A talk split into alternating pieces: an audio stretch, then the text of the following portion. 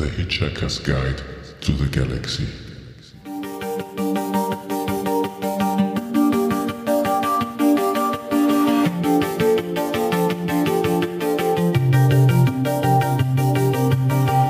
Hallo und willkommen zu einer neuen Episode des Drachentöter Podcasts. Ich bin Mike und heute rede ich gemeinsam mit einem Teil des Lawbusters Spoiler Alert Podcasts über den Hitchhiker's Guide to the Galaxy.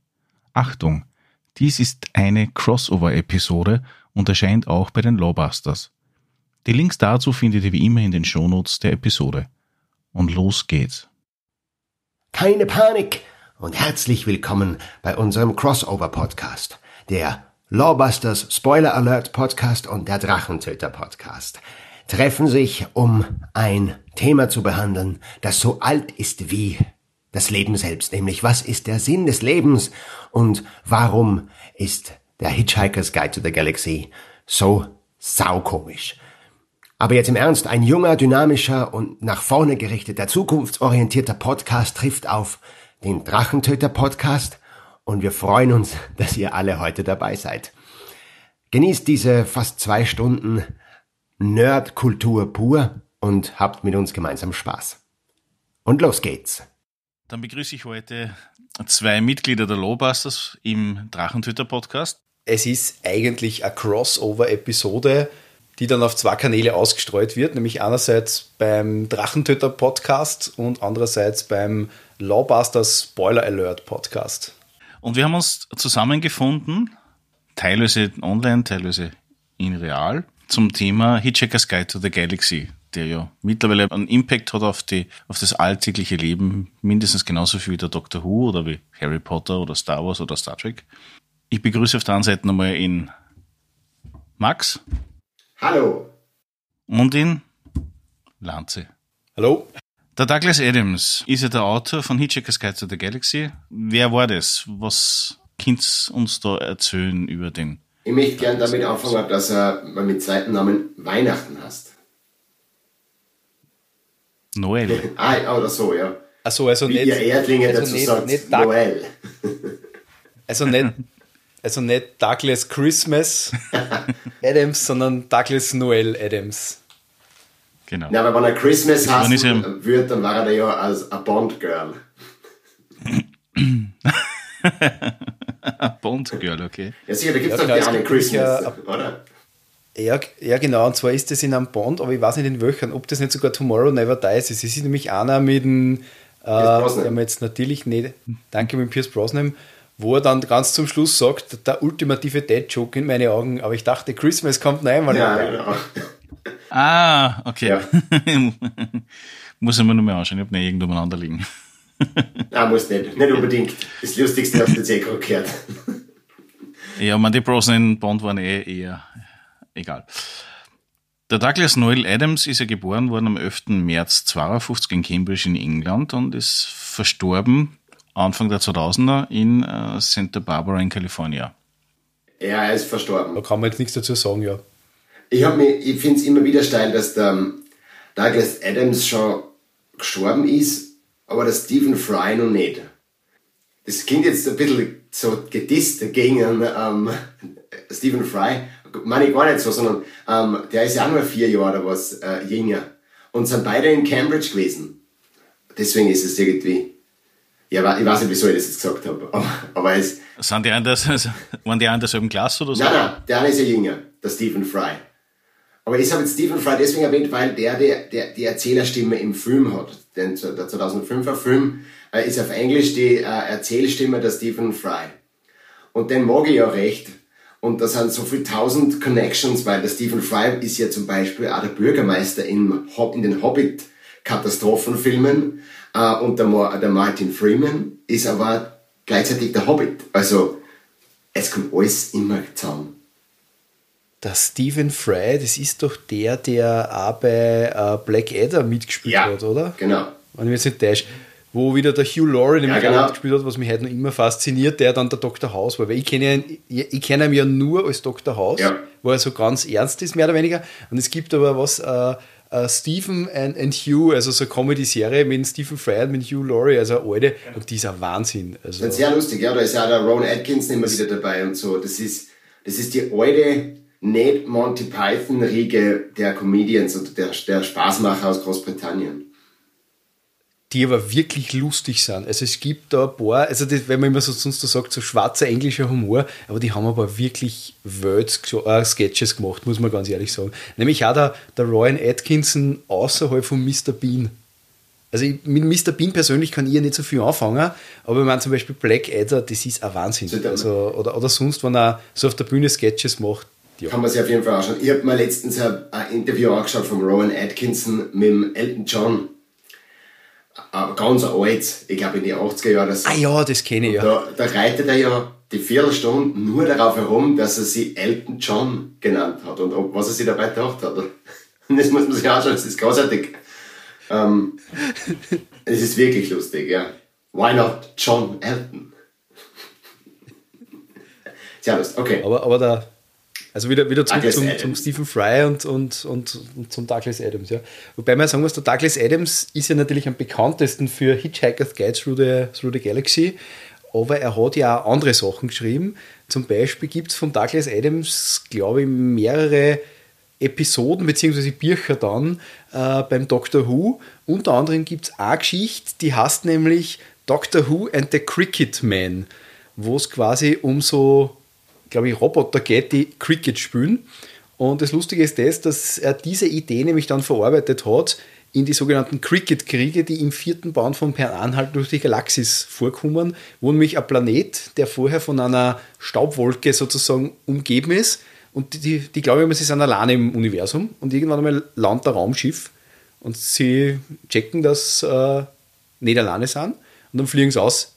Und dann fliegen sie aus, aus das ist im Buch, das ist so eine Weltszene, weil da fliegen sie aus und sehen die ganze Pracht des Universums. Und die zwei Astronauten schauen sie nur kurz an und sagen, das wird viel Arbeit, dann fliegen sie zurück.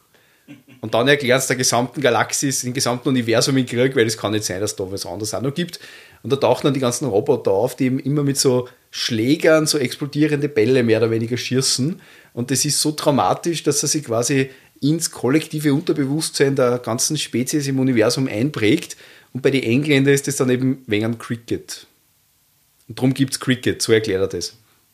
Es ist unglaublich lässig. Das ist unglaublich. die neuligendste Erklärung für Cricket. Ist die neuligendste. Also generell muss man sagen, bei Hitchhiker's Guide Through the Galaxy, dass der Douglas Adams sich immer bemüht hat, dass er die neuligendste und auch logischste Erklärung für Dinge findet. Ja. Muss das man so kann sagen. ich nur so mit einem Ja quittieren. Kannst nur so mit einem, einem Ja, ja. Aber sei, sei, sein, äh, sein, sein wichtigstes Werk ist natürlich Per Anhalter durch die Galaxis. Ja, die Idee ist ja zu ihm äh, relativ interessant gekommen. Das wissen ja sehr viele Leute nicht. Hin und wieder taucht es auf irgendeinem Vorwort auf, beziehungsweise im Wikipedia steht es auch. Und zwar ist da der, der, der O-Ton. Die Idee für den Titel kam mir 1971, als ich betrunken auf einem Feld in Innsbruck lag nicht richtig betrunken, nur gerade so betrunken wie nach ein paar starken Gössern, wenn man zwei Tage nichts gegessen hat. Ja, war wirklich in Österreich, ja.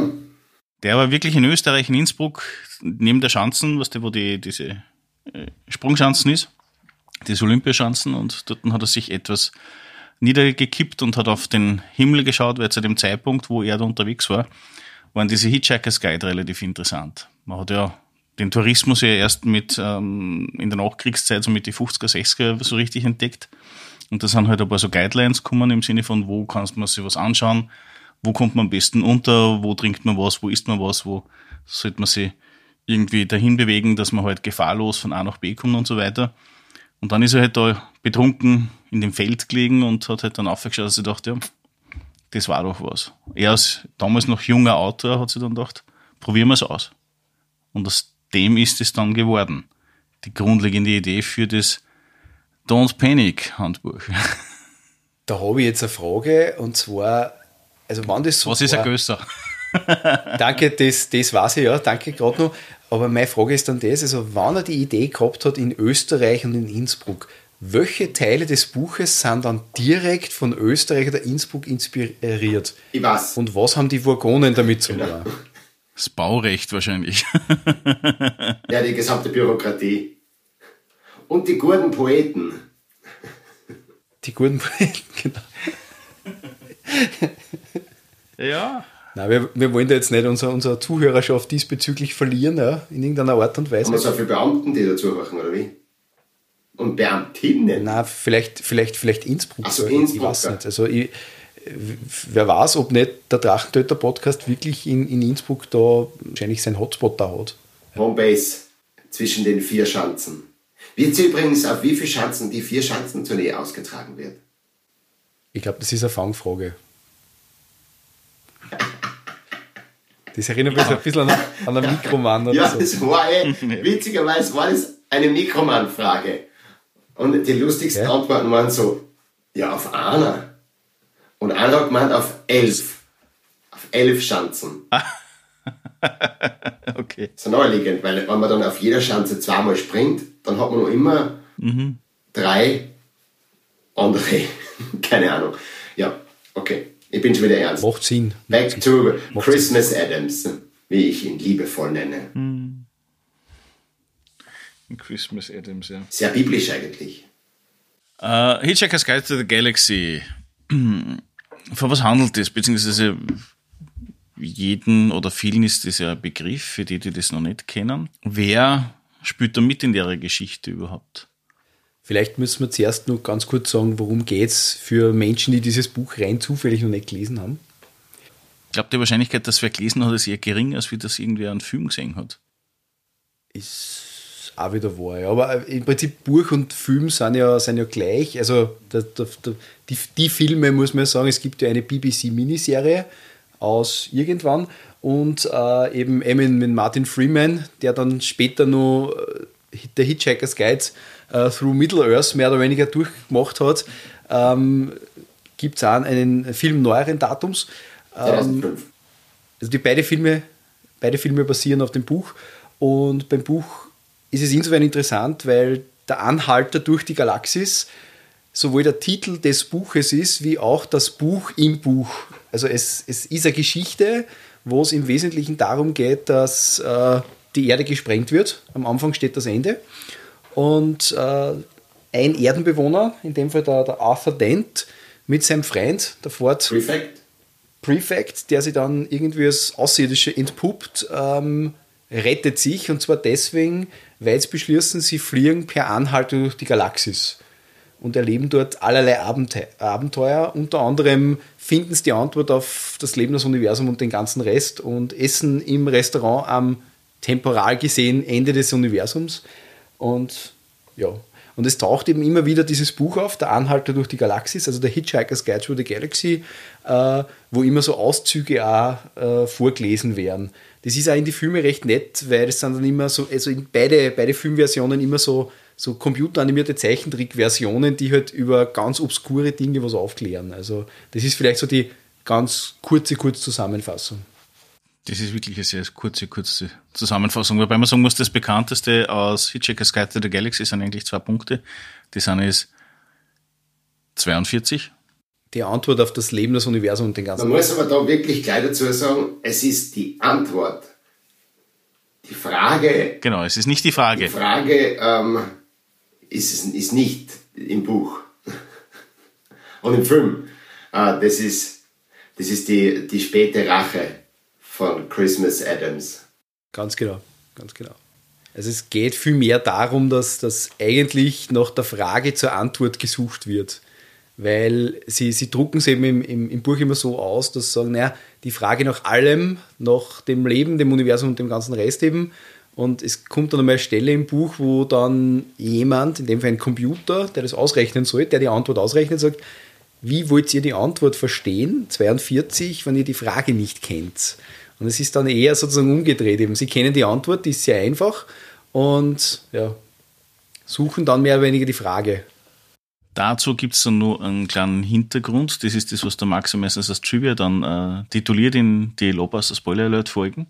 Und zwar ist ja 42 deswegen gewählt worden, weil es einem passt hat, nicht wegen irgendwelchen mathematischen Abhandlungen von irgendwelchen Dingen, die dann auftauchen, sondern es ist wirklich einfach nur, er hat in den Himmel geschaut und gesagt, 42 passt, das ist die Antwort und fertig. Ähm, apropos Trivia, die, der, der Computer im Film sagt die Antwort 42 genau nach 42 Min 5 Minuten im 2005er Film. Das ist gescheit cool, oder? Das ist cool, das habe ich nicht gewusst. Das ist ein Ich glaube, es ist auch ein Apple-Logo auftaucht, irgendwo Ja. mal auf dem Computer. Auf Ja, der genau, weil der Douglas Adams den ähm, zweiten und dritten Apple Macintosh in Großbritannien gehabt hat. Ever, also den tatsächlich zweiten und dritten Apple Macintosh und den ersten hat der Stephen Fry gehabt. Jetzt sind wir wieder dort. Der Stephen Fry, das ist also ein guter Freund und ein großer Apple-Verfechter. Das, was in meinen Augen natürlich relativ unsympathisch macht, sofort. Aber das ist eine andere Geschichte. Na, na, na, na, na, na. Ich werde jetzt aber nicht dazu sagen, dass ich ähm, mit einem iPad meine Stimme aufzeichne und mit einem MacBook Air filme. Psst. Ja, The Hitchhiker's Guide to the Galaxy. Wir haben es, beziehungsweise Lanze, du, Michael, du hast es ja gerade kurz äh, umrissen. Handelt ja von einer Handvoll per, äh, Personen. Der Arthur Dent ist ja mehr oder weniger die Hauptperson, um das ja eigentlich geht. Der einzige, fast der einzige Mensch in der Geschichte, wenn man es genau nimmt, der länger als wie zehn Minuten, glaube ich, im Film oder sowas überlebt, beziehungsweise auf den sich die ganze Geschichte bezieht. Dann in Fort Prefect, das ist ja sein bester Freund, wo er dann irgendwann mit draufkommt, das ist nicht ganz so menschlich, obwohl er menschlich ausschaut. Buch kommt da von Beta Geuze. Oder also von, von, einem, von einem Planeten dort in Beta Geuze. Und das finde ich so schräg, dass der auf Deutsch, dass, die, dass man das so ausspricht, ich kenne das nur als Beetlejuice. Den Planeten, auch auf Deutsch, kenne ich das nur, das, das heißt für mich Beetlejuice. Immer schon. Also auch wenn ich, mir quasi so wissenschaftliche YouTube-Videos anschaue, wissenschaftlich habe ich jetzt mit Airquotes gemacht, ähm, dann wird es immer als Beetlejuice bezeichnet. Der, der riesengroße Stern, äh, der ja ein eigenes äh, Planetensystem hat und so. Ich, äh, das, ich habe jetzt erst gedacht, was, ist das auch ein erfundener Name vom Douglas Adams? Nein, ist es nicht, den gibt's wirklich. Und er ist unfassbar viel größer als zum Beispiel die, die Sonne als Fixstern jetzt, der Betelgeuse. Oder wie, wie, wie sagt man das richtig? Be, be, Beta, Beta Geuze sagt man auf, auf Deutsch. Genau. Und was ich ganz fairerweise sagen muss, das erste Mal, wo ich mein Leben Beatles-Shows gehört habe und bis zu dem Zeitpunkt, wo ich mir auf Englisch die, die per Anhalte durch die Galaxis angeschaut habe, war Beetlejuice der Lottergeist. ja, ja, genau, das nicht so oft sagen jetzt. Sonst haben wir ein Problem. Ja, genau. Aber ich gehe mir davon aus, dass er schon so alt ist, dass er nicht mehr auftauchen wird. also nicht der Film, sondern der Hauptdarsteller von dem Film. Dann kommen wir wieder zurück. Also Fort Perfect ist von äh, Beetlejuice, nehmen wir es einmal so. Dann gibt's dann noch die Trillion, was hier außersteht als eine bekannte, äh, auch von der Erde. Dann ein Cepheid Bibelbrox Keiner weiß, wie man wirklich ausspricht. selbst, ja, den, den selbsternannten äh, Präsidenten des Universums oder so. Ja, ist sogar gewählt. Er ist gewählt, ja. Aber ich glaube, die haben damals einfach, die haben damals einfach keine bessere Idee gehabt. Und den allumfassenden, dauerdepressiven Marvin. Der depressive Roboter, ja. Obwohl er auf Englisch heißt Paranoid Android.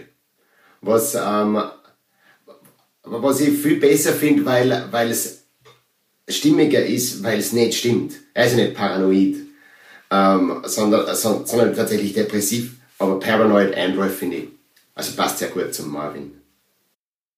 Es wird ja auch deswegen recht schön erklärt, dass man, dass, dass er sagt im Buch, also man hat sich bemüht, dass er, dass man so einen, einen menschlichen Roboter nachmacht, ja. Also so, dass, den so menschlich macht, dass er einfach psychische Probleme hat. Weil nur dann ist man quasi menschlich. Das ist auch eine sehr interessante Aussage vom Douglas Adams irgendwie.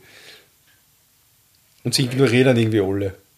Ja, wobei man sagen muss, also die von der ersten Serie, also Miniseries bzw. Kinofilm oder, oder Fernsehfilm versus der Neuauflage ist ja so, dass bei der Neuauflage die Stimmung von der Figur her, allein von dem Aufbau, wie er ausschaut, viel erdrückender ist durch diesen übergroßen Kopf und dem kleinen Körper, das ja schon diese gebückte Haltung voraussetzt, dass er überhaupt sich bewegen kann, gegenüber dem riesengroßen Gesicht von der ursprünglichen Variation. Ja, bei der ursprünglichen Variation haben sie es so gemacht, da sind quasi die Augen so, also so diese fixen Augenbrauen, die quasi so nach innen gängen mit einem Pfeil und, und quasi, dass er ständig ein fixiertes, trauriges Gesicht hat. Ständig konsterniert. Der, äh, dieses, dieser Entwurf von, das, ich meine jetzt den aus 1981, oder? Von der Miniserie quasi, genau. Der kommt auch vor im Film ganz kurz einmal. Genau dasselbe Dings, ähm, ja. Aus, irgendwo taucht er, glaube ich, auf, aus äh, Entwurfszeichnung oder sowas, gell? Ich glaube ich glaub sogar, dass er, dass er, dass, ähm, dass er vorbeigängen. Ich weiß nicht genau. Kann eh sein. Ich, ich, ähm, ich glaube, wenn ich mich jetzt recht erinnere, es gibt diese Szene, wo sie auf Wargon sind, äh, wo sie äh, quasi in der Schlange anstehen müssen. Ja, genau, da steht er dabei, glaube ich. Damit das, damit das, damit dieses, damit so ein Dings abgeben, ein Formular abgeben, damit die, die, der, die Trillion eben da nicht irgendwie befreit werden kann. Und da steht er in der Reihe drinnen.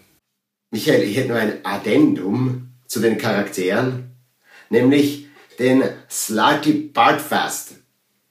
Wenn ich da noch ganz kurz was sagen darf dazu, der wird von Bill Nye gespielt, der ja auch ähm, wieder in Harry Potter mitspielt und in Harry Potter spielt auch der, der, ja, also sehr, sehr viele von den anderen, zum Beispiel der, der im Marvin drinnen steckt, der Warwick Davis, der, ähm, der auch ein Professor ist in Hogwarts und in Star Wars auch mitspielt.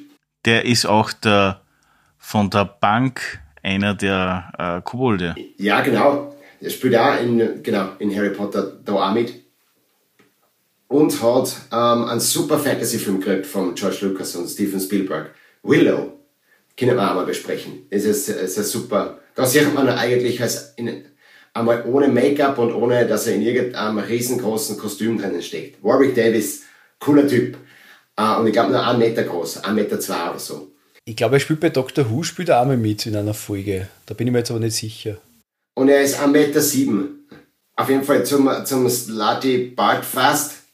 Da wollte Douglas Adams, und das ist ja das, was eigentlich auch Hitchhiker's Guide to the Galaxy immer ein bisschen ausmacht für mich, wollte einen so garstigen Namen wie möglich finden, um äh, also der gerade halt nur bei der Zensur vorbeigeht. Und der hat sich, den hat er, glaube ich, er hat mehrere Versionen vom Buch eingereicht und immer wieder und immer wieder und immer wieder nur den einen Namen geändert, bis er quasi dort angekommen ist, ähm, wo, wo wir jetzt sind, beim Slutty Bart Fast. Und es gibt sehr viel wesentlich garstigere Iterationen dieses Namens. Äh, und nur der ist dann sozusagen durchgegangen. Deswegen wollte ich es dazu sagen.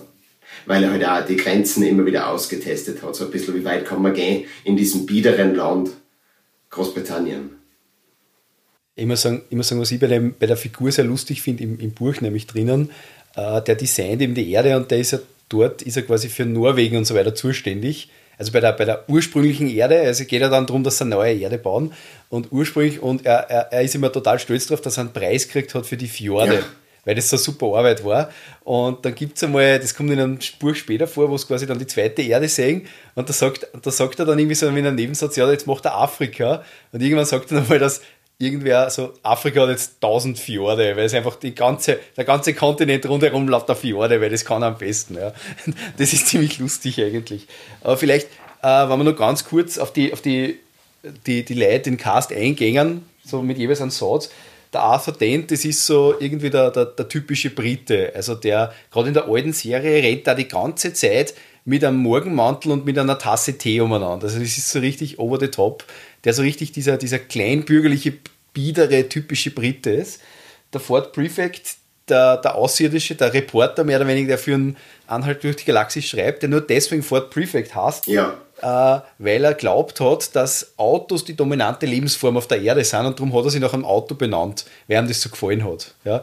Und er wird nämlich, so trifft er nämlich in Arthur Dent, er wird nämlich vom Arthur Dent gerettet, wie er gerade auf ein Auto zulaufen möchte, weil er eben glaubt, der, mit dem, dem muss er reden sozusagen. Ja, wieder einhaken beim, die beim Trillion Ford Prefect. Einhaken, der Ford Prefect ist ein, ein Auto, das tatsächlich gegeben hat, von Ford produziert.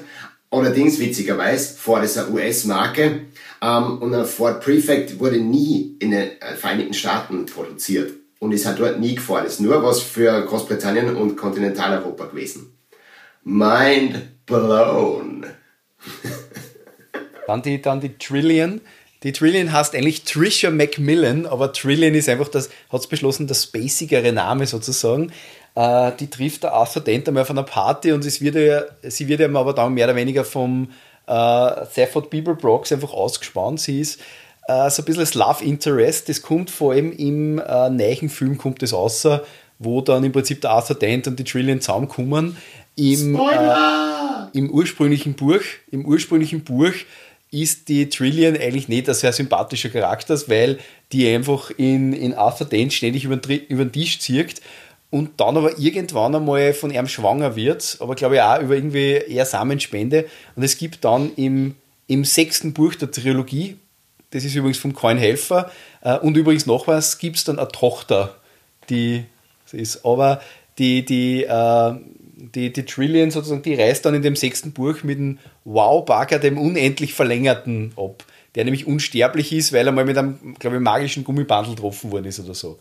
Also das ist total skurril irgendwie, ja. Und der hat es nämlich, der ist nämlich super, das ist ein bisschen ein Hauptcharakter im sechsten Buch auch. Der macht es nämlich zur Aufgabe, dass er jedes Lebewesen im Universum, weil er eh genug Zeit hat, einfach einmal beleidigt. Und der macht das richtig systematisch. Das ist ziemlich super, ja. Und, und darum, ja, dann der Stafford Bibelbreaks, der, der Präsident des Universums, hat zwei Köpfe, ist ein Cousin zweiten Grades oder so, also irgendwie verwandt mit Fort Prefect, weil sie irgendwie drei gemeinsame Mütter haben ja, oder genau. sowas. Das kommt nicht so ganz außer. Ähm, und, und der ist im Prinzip so der Troublemaker, der insofern auch ganz ein interessantes Plot-Device, der stützt nämlich die Heart of Gold. Die Heart of Gold ist nämlich auch was ganz Zentrales. Das ist das erste Raumschiff, das einen Unwahrscheinlichkeitsantrieb hat. Ja? Also, wo es einfach in einen unwahrscheinlichen Zustand gesetzt wird. Dadurch umgeht man sozusagen die Routen im Hyperspace und kann einfach überall gleichzeitig sein im Universum. Und das ist nämlich auch, mit dem fliegen sie immer umeinander. Mit dem man, man ist ja nicht nur, Hard of Gold. Man ist nicht nur überall gleichzeitig, sondern man ist auch alles gleichzeitig. Das ist genau, im genau. Probability also Drive quasi, man ist überall und alles gleichzeitig. Ähnlich wie wenn man bei Star Trek Warp 10 erreicht was wir in der besten Star Trek-Serie überhaupt, um sie wie immer zu erwähnen, Star Trek Voyager mit Tom Paris lernen. Ja, wo er sich dann zum Echsenwesen Nein, nicht er. Das ist der Chakotay und die, und die Janeway, die werden dann Echsenwesen. Nein, nein, nein, nein, nein, nein, nein, nein, nein, nein, nein, nein, nein, nein. Das ist der Tom Tom Paris, der sich rückentwickelt und dann auch die Janeway und dann haben sie gemeinsam Junge, und, aber dann werden sie wieder rücktransferiert. Und am Ende der Episode, die wirklich toll geschrieben ist, muss man sagen, das kann ja als Star Trek-Fan sagen, ähm, ist wieder alles normal. Ah, ich finde ja, das ist, ah, ich sage ja immer, bei Voyager gibt es die besten und die schlechtesten Folgen von Star Trek. Das ist eine Folge, die darf jeder selber kategorisieren. Ich gebe es ja eher zu den besten Folgen, die Star Trek zu bieten hat. Das Internet ist allerdings anderer Meinung. Hey Max, willst du jetzt einen Krieg auslösen oder Immer. was? Das ist ja mein Ziel. Nerd War. Ja, Voyager Wars. Wobei ich, wobei ich frage mich, es kommt jetzt bald, also zum Zeitpunkt dieser Aufnahme, kommt ja bald eine neue Star Trek-Serie, Star Trek Prodigy, das muss ich jetzt ganz kurz erwähnen, ähm, die mehr auf Kinder und Jugendliche ausgerichtet ist, wo so a bunch of Teen Misfits mehr oder weniger findet ein Raumschiff im Delta-Quadranten äh, Föderationsraumschiff, die USS Protostar, und da ist ein Janeway-Hologramm drauf. Und ich frage mich, ob die dann einmal diese Echsenjungen finden vielleicht. Das fand ich ziemlich lustig. ich fand das nicht gut, aber ich fand das lustig. Vielleicht sind es auch die Echsenwesen im Endeffekt. Nein, nein, nein, nein. Da, die, also Spezies, die, die ausgewachsenen Kinder. Nein, nein, die Kinder sind nicht, definitiv. Also das, das kann man schon... Ja, was nicht rückentwickelt, aber vielleicht sind ja die aus dem Warp rausgefallen und was der. Nein, weil das ist ein Tellerit, ein Bricard und drei andere Lebensformen. Okay. Nein, tut mir leid, da muss ich, muss ich widersprechen, da gibt es schon, gibt schon Informationen dazu. Mhm. Aber, Aber, vielleicht wieder äh, back to topic. Nur ganz kurz noch wegen Star Trek. Äh, Lower Decks ist ein Wahnsinn. Episode 10. Die habe ich noch nicht gesehen, nicht spoilern. Ich sag nur, nein, ich spoilert nicht, ich sag nur, mindestens zwei geniale Cliffhanger sind drinnen das habe ich auch schon gehört. Gut, Lower Decks ist, muss ich sagen, für eine Zeichentrickserie unglaublich lustig. Also taugt mir extrem. Was heißt für eine Zeichentrickserie? ja, Animations. Nein, nein, nein, gar nicht, aber es sind in Zeichentrickserien eher die lustigen Serien. Oder schaust du immer nur traurige Serien an?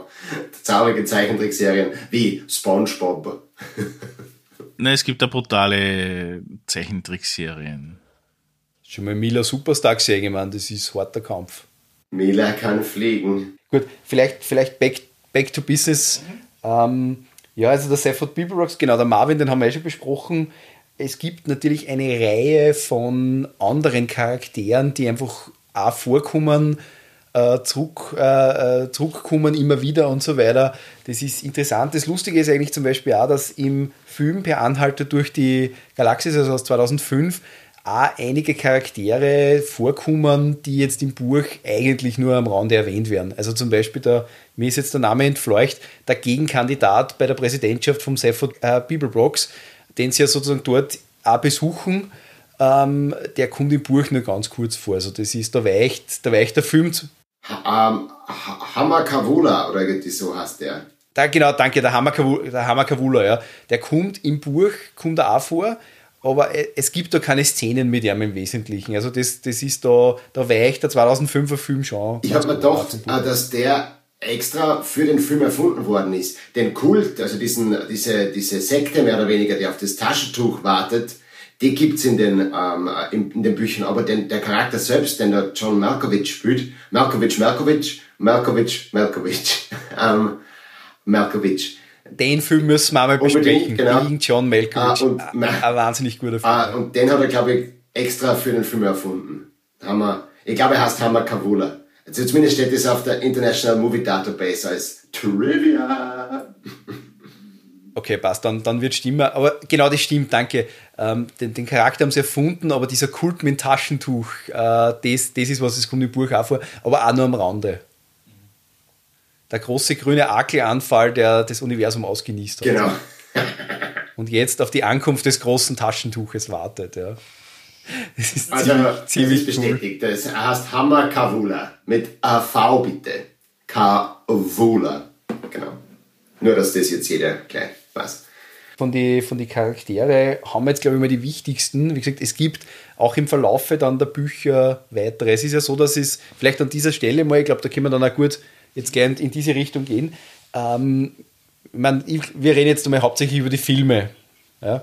Aber man muss dazu wissen, äh, es gibt mehrere Bücher. Also es gibt äh, Per Anhalte durch die Galaxis, das erste Buch, dann äh, das Restaurant am Ende des Universums, dann gibt es äh, Mach's gut und danke für den Fisch.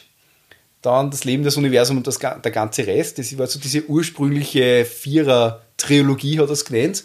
Dann hat er nur einen fünfte, fünften Band geschrieben, äh, der dann auch sehr skurril schon ist. Der ist auf, ich glaube auf Englisch heißt er Most, uh, Mostly Harmless, was der Eintrag im Anhalt durch die Galaxis von der Erde ist. Da steht nur drinnen, grundsätzlich uh, ungefährlich, ja, Mostly Harmless. Und äh, dann gibt es noch eben, und auf Deutsch heißt eben einmal Rupert und zurück. Da geht es dann auch sehr stark um diese bereits vorerwähnten Cricket-Kriege. Und äh, es gibt dann einen sechsten Band noch, der sechste Band der Trilogie. Der ist allerdings nicht mehr vom Douglas Adams, weil der dann leider verstorben ist, sondern vom Coin Helfer, auch ein sehr guter, äh, guter Science-Fiction-Autor, wo es dann quasi um die doch Überlebenden der Menschheit geht äh, die, auf einem selbst, die auf einem natürlich selbstgebauten Planeten, also vom, nicht vom Slatin Bafas, da war von dort, von Makratea, die ja Planeten bauen, das ist der Planet Nano. Und das ist dann ziemlich lustig dort, weil äh, die, da gibt es nämlich einen Bürgerkrieg, ähm, weil es verschiedene Fraktionen gibt und unter anderem gibt es äh, eine Fraktion, die glaubt an die, die weiß nicht, die sind irgendwie so Käsejünger sind das und die fürchtet die große Veredamnis. Ja. Und die essen keinen Käse und so weiter. Und das Lustige ist das, dass dort nämlich nur die reichen Leute sind und die reichen Leute sich dann gegenseitig bekämpfen. Und die haben natürlich keine Waffen. Jetzt fahren sie immer mit Golfkarts und Golfschlägern aufeinander zu und dann da mehr oder weniger so sie bekämpfen. Also merkt ihr schon leichten Unterton an diverse Kritiken seitens des Autoren oder der Autorenschaft im Endeffekt an der jeweiligen herrschenden oberen 10.000 Kultur? Ja, definitiv. Aber es, aber es geht dann zum Beispiel, also in dem sechsten Buch geht es dann auch darum, dass, dass dann der, der Chef von, von Nano sagt, nein, es geht nur, also wir, wir haben quasi den Glauben verloren, ja. Und äh, das ist ziemlich lustig, weil er sagt, nein, wir brauchen einen Gott für Nano, also das haut uns nicht hin. Und im Laufe vom Buch kommen immer so, so Auditions vor, also wo er Bewerbungsgespräche mit Göttern hat und unter anderem einmal mit Cthulhu, das ist ziemlich lustig. wo dann der Cthulhu ihm erklärt, naja, er ist eigentlich ein großer Alter und das ist jetzt kein Gott im engeren Sinne, weil wie das der Lovecraft beschrieben hat, dann haut er aus, weil er braucht einen Gott und keinen großen Alten. Ja. Richtigen Gott, bitte. Komm wieder, wenn du ein richtiger ziemlich, Gott bist. Das ist ziemlich lustig, ja. Aber sie entscheiden sich dann für ein Tor. Ah, cool. Also sie, sie reisen dann auch nach Asgard und, und entscheiden sich dann für einen Tor, der, der ziemlich base ist auf dem Safford People Brox, weil der irgendein schlimmes Video mit ihm produziert hat und so weiter. Also das ist ziemlich... Der Sympathieträger der Galaxis. Ja, der, Sympath der, der, der Sympathieträger der Galaxis, ja. Also so weiter mal zu den zu die Büchern. Grundsätzlich muss man dazu sagen, die Bücher, also mir hat das, das erste und das zweite Buch äh, sehr gut gefallen. Beim dritten und vierten, die sind dann schon ziemlich adrat und es geht so wirklich einmal durchs Universum, also die, die Kerncrew versprengt sie dann einmal so richtig und ja, einmal Rupert und zurück, aber da muss ich dann auch sagen, habe ich fast das, den schwächsten Part empfunden. Aber vielleicht war ich damals einfach nur zu jung, wie ich es gelesen habe. Äh, der Coin Helfer dann mit uh, One More Thing and, and Another Thing heißt und übrigens noch was. Ähm, das ist dann wieder ziemlich cool, weil es ist so ein bisschen selbst äh, äh eigene Geschichte und reißt die ganze Sache nochmal aus. Ja.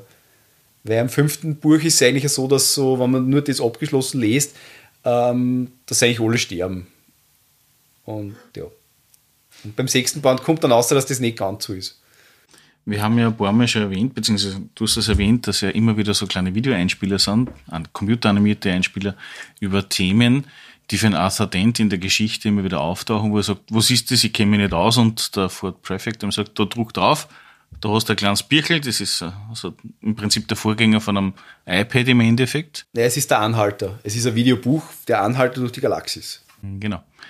Und äh, da steht riesengroß drauf, Don't Panic, und es wird gleich im ersten Einspiel erklärt, warum man keine Panik haben soll, weil das Buch im Prinzip so wie heutzutage würde man sagen, Wikipedia sein sollte. Es ist ja eigentlich eine, eine, eine Hommage und gleichzeitig auch ein bisschen eine Verarschung von der Enzyklopädie Galactica, die der Asimov erfunden hat. Genau, und die der Asimov im Endeffekt verwurstelt hat in der sogenannten Foundation äh, Reihe, beziehungsweise im Foundation-Zyklus, wo wir jetzt gerade bei Apple. Buh, habt ihr das auch gehört? Wahnsinn. Die Verfilmung äh, genießen darf. Die Schaut aber der Trailer sehr gut aus, muss ich sagen. Ich werde jetzt, möchte jetzt einmal das Buch lesen. Ich habe den ersten Teil angeschaut und ich muss sagen, es war, war spannend, ja. Also, Wobei, wenn ich da, wenn ich da auf, äh, aufgreifen darf, das ist ja so lustig, weil das wird, eben, das wird so schön erklärt, nämlich in die Filme und im Buch so, äh, es gibt quasi zwei Bestseller im Universum. Das eine ist die Enzyklopädie Galactica, aber drüber steht nur der Anhalt durch die Galaxis. Warum ist das so? Erstens einmal, der Anhalt durch die Galaxis ist billiger. Und zweitens, es steht in großen Lettern auf der Seite drauf, keine Panik. Was nämlich dann auch noch interessant ist zu dem Thema ist, ähm, alle hier wiedergegebenen Zitate aus der Enzyklopädie Galactica sind in der 116. Ausgabe entnommen, die im Jahre 1020 F.E. von der Enzyklopädie Galactica Publishing Co. auf Terminus veröffentlicht wurde, mit Genehmigung der Herausgeber. Das ist so die Querreferenz im Hitchhiker's Guide to the Galaxy auf dem Asimov. das finde ich gut. wegen dem Don't Panic. In vielen der etwas lässigeren Zivilisationen am äußersten Ostrand der Galaxis hat der Reiseführer per Anhalter durch die Galaxis die große Enzyklopädie Galactica als Standardnachschlagewerk für alle Kenntnisse und Weisheiten inzwischen längst abgelöst. Denn obwohl er viele Lücken hat und viele Dinge enthält, die sehr zweifelhaft oder zumindest wahnsinnig ungenau sind, ist er dem älteren, viel langatmigeren Werk in zweierlei Hinsicht überlegen. Erstens, er ist ein bisschen billiger und zweitens, keine Panik. Ja, vielleicht muss man nur eins ganz wichtig sagen, das ist nämlich Ultimat. Äh, wie gesagt, es gibt immer so diese Erklärungen und das ist wirklich super, weil die einfach jedes Mal diese, diese Zitate mehr oder weniger aus dem Anhalt durch die Galaxis, also aus diesem Buch im Buch ein Wahnsinn sind. Und eines der ersten Dinge ist ja, was, wo man erfährt, warum man immer ein Handtuch dabei haben sollte. Das ist nämlich ebenfalls auch ganz was Wesentliches, dass man sagt, als Anhalter musst du immer ein Handtuch haben. Und das kommt auch regelmäßig im Buch dann vor. Also zum Beispiel der Ford Prefect, der sein Handtuch einfach wahnsinnig gepimpt hat, der zum Beispiel so Stahlverstärkungen, glaube ich, irgendwie eingnat hat oder so, damit es niemals reißen kann und irgendwo ein Teil davon ist irgendwie ein Nährflüssigkeitsspender und so weiter und ich glaube ein Taschenmesser da auch irgendwie eingnat, also lauter so Geschichten, das ist MacGyver at its best. Warum braucht man dann äh, ein Handtuch? Warum ist das das Wichtigste? Weil ein Handtuch einfach wahnsinnig praktisch ist. Man kann damit einen gefräßigen Plapperkäfer frontal abwehren. Und das Wichtigste ist aber das, dass, wenn man Beanhalter durch die Galaxis reist, ähm, und man hat ein Handtuch dabei, dann äh, glaubt derjenige, der an mitnimmt, dass man eh alles dabei hat, weil man hat ja ein Handtuch auch dabei und dass man das andere gerade nicht findet und darum wird man das alles geborgt bekommen. Also Duschgel, Seife, Gewand und so weiter, weil man hat ja ein Handtuch dabei. Das ist der Hauptgrund. Der zweite Grund ist das mit dem gefräßigen Plapperkäfer von Tral. Tarnen und täuschen, sozusagen. mit dem Handtuch. Ja, und der 25. Mai ist der Handtuchtag. Das heißt, man darf sich da nicht wundern, wenn die Leute mit diversen Handtüchern drüber drinnen. Aber wegen einem äh, Plapperkäfer von Tral, hast du gesagt. Ja, genau, gefräßiger Plapperkäfer von Tral. Der kommt ja dann in einer anderen Geschichte auch noch mal kurz vor, in einer anderen Erklärung, nämlich mit den Vagonen. Ganz genau. Und zwar wird da gesagt, dass die Vagonen, das sind quasi die Bürokraten des Universums, unglaublich hässliche Lebensformen. Und ein vagonischer Beamte würde selbst und seine Großmutter von einem gefräßigen Plapperkäfer von Tral gefressen wird, nichts tun, bevor er nicht drei Anträge ausgefüllt hat. Die doppelt unterzeichnet, verloren gegangen, wiedergefunden worden, ja, die dann noch eingereicht werden und so weiter. Ja. Dann im nahrhaften Torfboden vergraben. ja. Und was auch ganz spannend ist, und das ist, kommt eh in einer von den ersten Szenen vor, wo sie halt dann auf die Wagonen treffen, die Wagonen sind so die Dichter und Künstler im ja, deswegen kann ich mich auch am besten mit einer identifizieren. Von allen Charakteren. Mhm. Ja, ich habe da, da sogar einen Auszug da von der Dichtkunst, also falls sie irgendwie die Ohren zuhören will oder was. Ich gebe meine Kopfhörer kurz weg. O zerfrettelter Grunzzwanzling, dein Häng, dein Harmgedränge ist für mich wie Schnatterfleck auf Bienenstich. Grupp, ich beschwöre dich mit punzig Turteltrum und drängelreifig mich mit Krinklen Bindelwürdeln, denn sonst werd ich dich rendern in dein Goberwarzen, mit meinen Börgelkranze warz nur ab. Wunderbar. Also falls jetzt wer übergeben hat müssen, nicht meine Schuld. Also das, das erinnert mich ähm, in der Hinsicht ganz stark an so Nonsensgedichte, die zum Beispiel von Lewis Carroll in Alice im Wunderland auch vorkommen. Das ist ja äh, das Gedicht vom Jabberwocky. Das ist ziemlich ähnlich so. Das sind einfach quasi Wörter, die es großteils Wörter, die es nicht gibt, aber deren Bedeutung man durch das, wie es ausgesprochen werden, eigentlich erkennt. Die erste Strophe vom englischen Original von Lewis Carroll, Jabberwocky in Alice in Wonderland. Twas brillig, and the slidey toves did gyre and gimble in the wabe. All mimsy were the borogroves and the mome rats outgrabe. Irgendwie versteht man es, aber eigentlich versteht man es natürlich nicht. Weil es halt Nonsensgedichte sind. Genauso wie da der, der Harngedränge und so. Das sind ja auch lauter Wörter, die es so eigentlich nicht gibt. Oder habt ihr öfter Harngedränge? Ich glaube, das ist ein sehr höfliches Wort für auf die Toilette müssen. Ich, ich habe einen Hahn. Also ich glaube, wenn das wer nicht hätte, hätte derjenige ein Problem. Ja. Dann zum Film. Der Film fängt ja an mit einem sehr interessanten äh, Musikstück.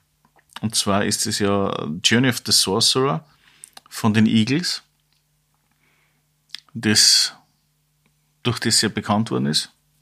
Wobei im Musikstück eher so ab der ersten Minuten das verwendet worden ist, so ein Film. Und äh, nicht gleich von Anfang an. Also wir reden jetzt aber über 2005er Film. Wie das ist die ursprüngliche, der, der ursprüngliche Titel-Soundtrack von der Erstauflage. Also sprich von 19, was hast du gesagt, 81? Genau, weil beim 2005. Am 2005er Film kommt der auch vor. Weil ja der 2005er Film ja eigentlich zwei Intros hat, zwei Credits am Beginn. Und zuerst ist das um, Goodbye and Thanks for all the Fish, während die äh, Delfine quasi flüchten und dann kommt nachher nur mal in einer Sequenz, die ich tatsächlich nicht ganz verstanden habe, sondern nur diese, man sieht eigentlich nur das Buch, also den Hitchhiker's Guide to the Galaxy, herumschweben und da ist dann dieses, das Lied, von dem du sprichst, von den Eagles, genau. Wobei diese Delfinflüchterei, die gibt es ja in der ursprünglichen Version, glaube ich, nicht und kommt im Buch auch vor, oder nicht? Also es kommt im Buch äh, auf der, äh, indirekt vor, weil im Buch ist es so, dass äh, sie kommen irgendwann einmal nach Makrate, also diesen, diesen Planeten, wo Planeten gebaut werden, wo es dann eben ins Lati Bafast treffen und wo es draufkommen, dass eben die Menschheit nicht die intelligenteste Spezies ist, sondern die intelligenteste Spezies, äh, also die Projektion pandimensionaler Lebensformen, die nämlich die, die Frage zur Antwort auf 42 gesucht haben, das sind die Mäuse. Und die Mäuse haben die Erde als lebenden Supercomputer, der das ausrechnen soll, die Frage auf die Antwort in Auftrag gegeben beim Agratea. Äh, das ist die intelligenteste Lebensform, also die Mäuse.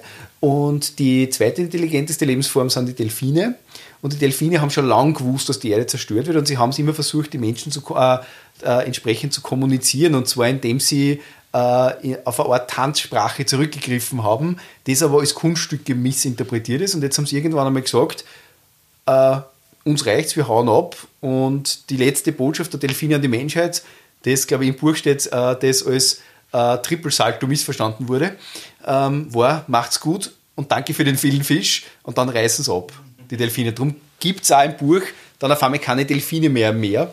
Und das haben sie eben dort in einem, in einem äh, Art fast Musical-Song haben sie verarbeitet, so lange and thanks for all. Dann war ganz lang ähm, in der Diskussion um für den Best Original Song für, für die Oscars nominiert zu werden.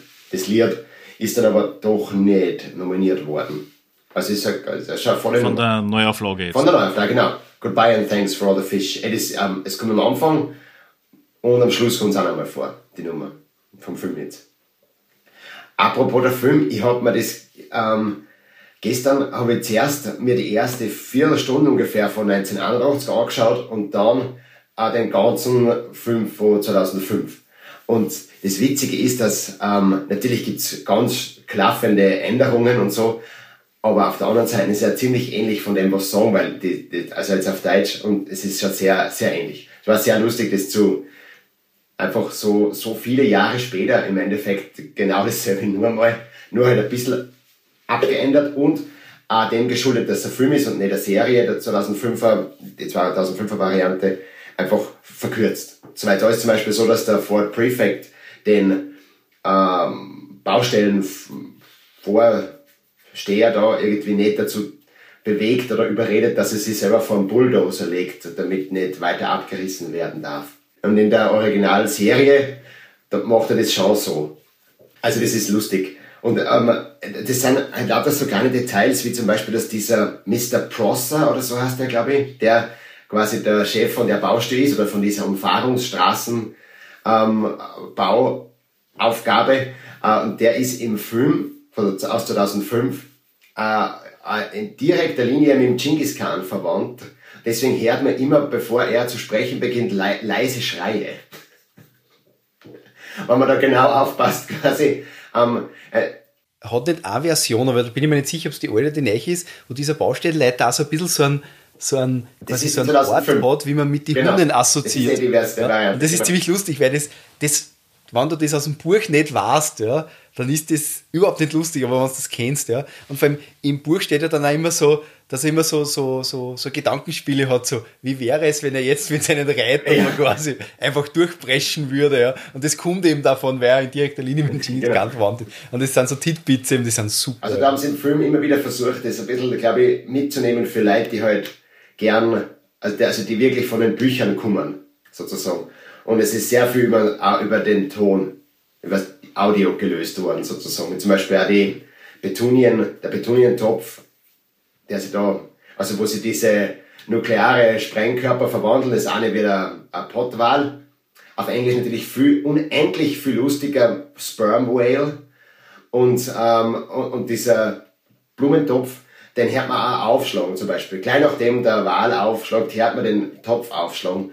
Und das ist ja auch ein Running Gag. Der, der kommt ja in, das, das ist ja quasi ein Lebewesen, das immer wieder geboren wird.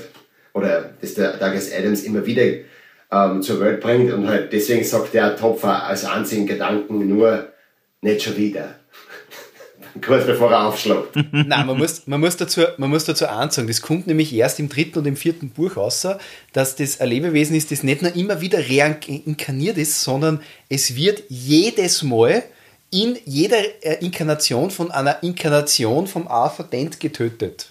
Jedes ja. Mal. Das ist nämlich die Geschichte dahinter. Der kommt, der kommt da drauf. Und darum sagt der Blumentopf immer, weil er sich denkt, nein, nicht schon wieder der. Ja? Also das kommt dann raus. Das ist, der jagt nämlich dann einmal auch aktiv, weil er sagt, du bist der jedes Mal, ich habe das schon tausendmal gemacht, immer wenn ich werde ich geboren und immer bringst du mich um. Ja? Du bist der Michtöter, glaube ich, sagt er dann immer zu ihm. Ja? Wo passiert denn das bitte? Das ist äh, das mit dem Blumentopf. Ja. Es ist ja so, sie werden von zwei Nuklearraketen werden abgeschossen oder Ja, von Magrathea. ja. Über Magrathea und sie zünden dann einen Unwahrscheinlichkeitsdrive. Genau. Und dann manifestieren sie einen Blumentopf und der Wal. Und die, die sind ja beide quasi krochen an einem Planeten auf, während der Wahl äh, stellt ja total exis- existenzielle Überlegungen an, so wer bin ich und woher komme ich her und oh, da ist etwas Großes. Etwas Rundes. Etwas, Also es ist rund. es ist fest ja. Grund. Wird es, ja, wird es, wird es, wird es höflich, wird es höflich zu mir sein? Denk. Und genau, und der Blumentopf denkt eben nur nicht schon wieder. Und das kommt dann eben, glaube ich, im, im, im dritten oder vierten Band einmal raus, wo dann der, der Arthur Dent von einem Lebewesen gefangen genommen wird, das sagt, du hast mich immer und immer wieder getötet, das letzte Mal war ich ein Blumentopf. Ja. Ja, liebe Hörerinnen und Hörer des äh, Drachentöter Podcasts und vom Lawbusters Spoiler Alert Podcast, äh, ich darf heute den Werbeblock machen. Ähm, 42 ist ja nicht nur die Antwort auf alles, sondern es gibt natürlich auch wahnsinnig viele tolle Paragraphen, die 42 sind. Mein Lieblingsparagraph ist zum Beispiel Paragraph 42 Urheberrechtsgesetz, das ist die äh, Privatkopie.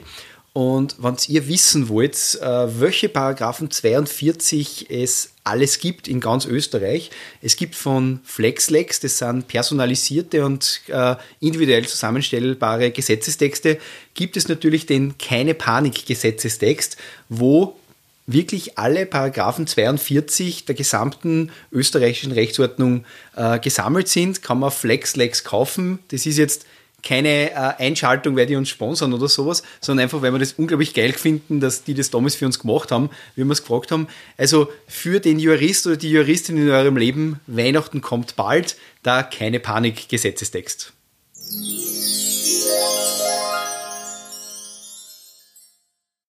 Aber solche Situationen, wo sich irgendwer bewusst wird über irgendwas, was es normalerweise nicht bewusst werden kann, kommt im Original ja auch vor. Ich weiß jetzt nicht, ob es in der neuen Version auch ist.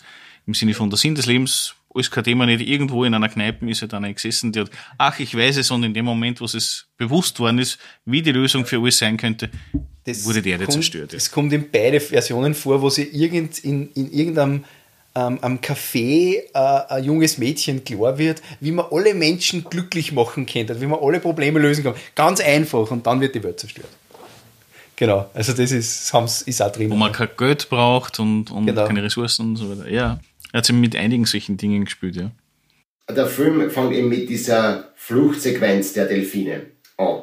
Ähm, und wenn man dann in diesem wunderschönen Azurblau die Namen liest, ähm, dann passieren zwei Dinge. Auf der einen Seite wird man wahnsinnig sauer, wenn man sich auf Deutsch anschaut, weil man dann natürlich nichts hat von der Hälfte von diesen Namen. Und auf der anderen Seite denkt man sich, das gibt's ja nicht. Wer der Oller 2005 mitgespielt hat, der dann später unfassbar berühmt worden ist. Ich meine, es haben manche Leute sind eh damals auch schon Granden gewesen. Andere, wie der Martin Freeman zum Beispiel, halt noch gar nicht. Äh, und, und ich hab, ich meine, ich, ich hab es da jetzt ähm, aufgemacht, weil das, das muss man sich mal anhören.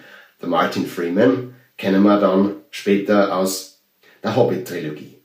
Die Zoe Deschanel hat mit der eigenen Serie und mit extrem viel Filmen einfach auch eine steile Karriere hingelegt. Der Sam Rockwell, wahnsinnig gut, Moss Def, der in Fort Prefect spielt, Stephen Fry, der die Erzählerstimme ist, der Alan Rickman, der die Stimme von Marvin, dem paranoiden Androiden, ähm, macht. Und der Warwick Davis, der im Kostüm steckt. Der Bill Nye als, der, schon angesprochen, das Larry Bartfast, der John Malkovich und die Helen Mirren als die Stimme vom Computer Deep Thought. Und das ist halt, ähm, weil es geht dann sogar noch ein bisschen weiter, der Richard Griffiths spielt auch mit, das ist der äh, ungute Ziehvater dann vom Harry Potter zum Beispiel, der Darsteller, der, der ähm, ist einer von den Waggonen. Der Bill Bailey ist auch ein sehr lustiger Comedian aus Großbritannien. Der äh, spricht den Wal, der dann auf, auf ja, und so weiter. Es ist also wirklich ähm, ein All-Star-Cast im Endeffekt. Und das ähm, ist großartig, wenn man sich auf Englisch anschaut, was, man, was äh, auf jeden Fall zu bevorzugen ist. wenn man es irgendwie schafft. Witzigerweise gibt es den Film nur auf Amazon Prime im Moment äh, von den Streaming Services und da nur auf Deutsch in unseren Breitengraden. Fang halt cool an, der Film, mit der Nummer, die fast Oscar ähm, prämiert worden wäre und dann gibt es halt tausend Trivia. Ich habe mir das alles durchgelesen und mir angeschaut. Es ist ähm, sehr witzig, was sie sich alles überlegt haben. Zum Beispiel, die Erde wird zerstört und es ist ein riesengroßer Tumult. Die, die Raumschiffe von den Waggonen sind schon da ähm, und es ist, wir sind kurz davor, dass quasi alles zu Ende ist und da sehen wir halt sehr viel Leid durcheinander rennen, so auf der Erde, ziemlich viel Tumult und Chaos und da ist mehr oder weniger die gesamte Adams Family, also die gesamte Familie von Douglas Adams irgendwie dabei. Unter anderem die Mutter von Douglas Adams sitzt äh, in einem Café und liest Zeitung. Und der Regisseur hat ihr keine Anweisungen gegeben. Noch nicht. So weit ist er nicht gekommen, mehr oder weniger. Und dann kommt halt die Szene, alle rennen durcheinander und dieser Wind und so. Und die Mutter von Douglas Adams sitzt einfach nur da und schaut und liest weiter. Ähm, also finde ich immer wieder witzig, weil ich denke, die Mama. Und da war ja der Douglas Adams schon, da ist er ja schon gestorben gewesen äh, zum Zeitpunkt des Drehs.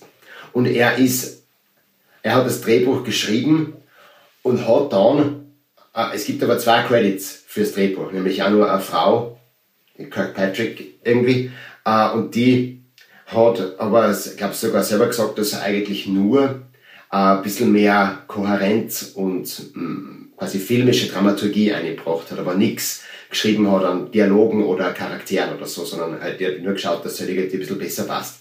Und das ist auch das, bevor wir irgendwie über Trivia oder sonst irgendetwas reden, was ich unbedingt sagen muss, der Film ist witzig und irgendwie mag ihn und er ist mir hängen geblieben vom ersten Mal anschauen, aber er ist eigentlich auch eine Katastrophe. Rein von dem, er ist unglaublich schnell, das Pacing ist so rasant äh, und es wird irgendwie wahnsinnig viel gezeigt, aber auch viel zu viel einfach nur erklärt. Weil, wenn man da nicht aufpasst im falschen Moment, bist du auf einmal, kannst, kannst du es nicht mehr verstehen.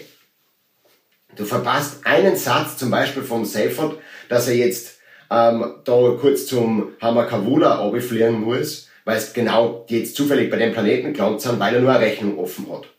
Und dann sind sie halt dort und die Geschichte geht dort weiter und es, wir kommen nie wieder zurück zu dem vorher, sondern durch diesen Deus Ex Machina, dass der äh, Hamakavula diesen, diesen Würfel hat, den roten, durchsichtigen mit den Koordinaten von Makatea, kommen wir weiter in der Geschichte. Und das sind nicht lauter so, also, so funktionieren nicht die Geschichten vom Hitchhiker's Guide to the Galaxy. Das ist mir eh bewusst und das ist ja die Skurrilität und die Absurdität und dieser sehr britische Humor teilweise.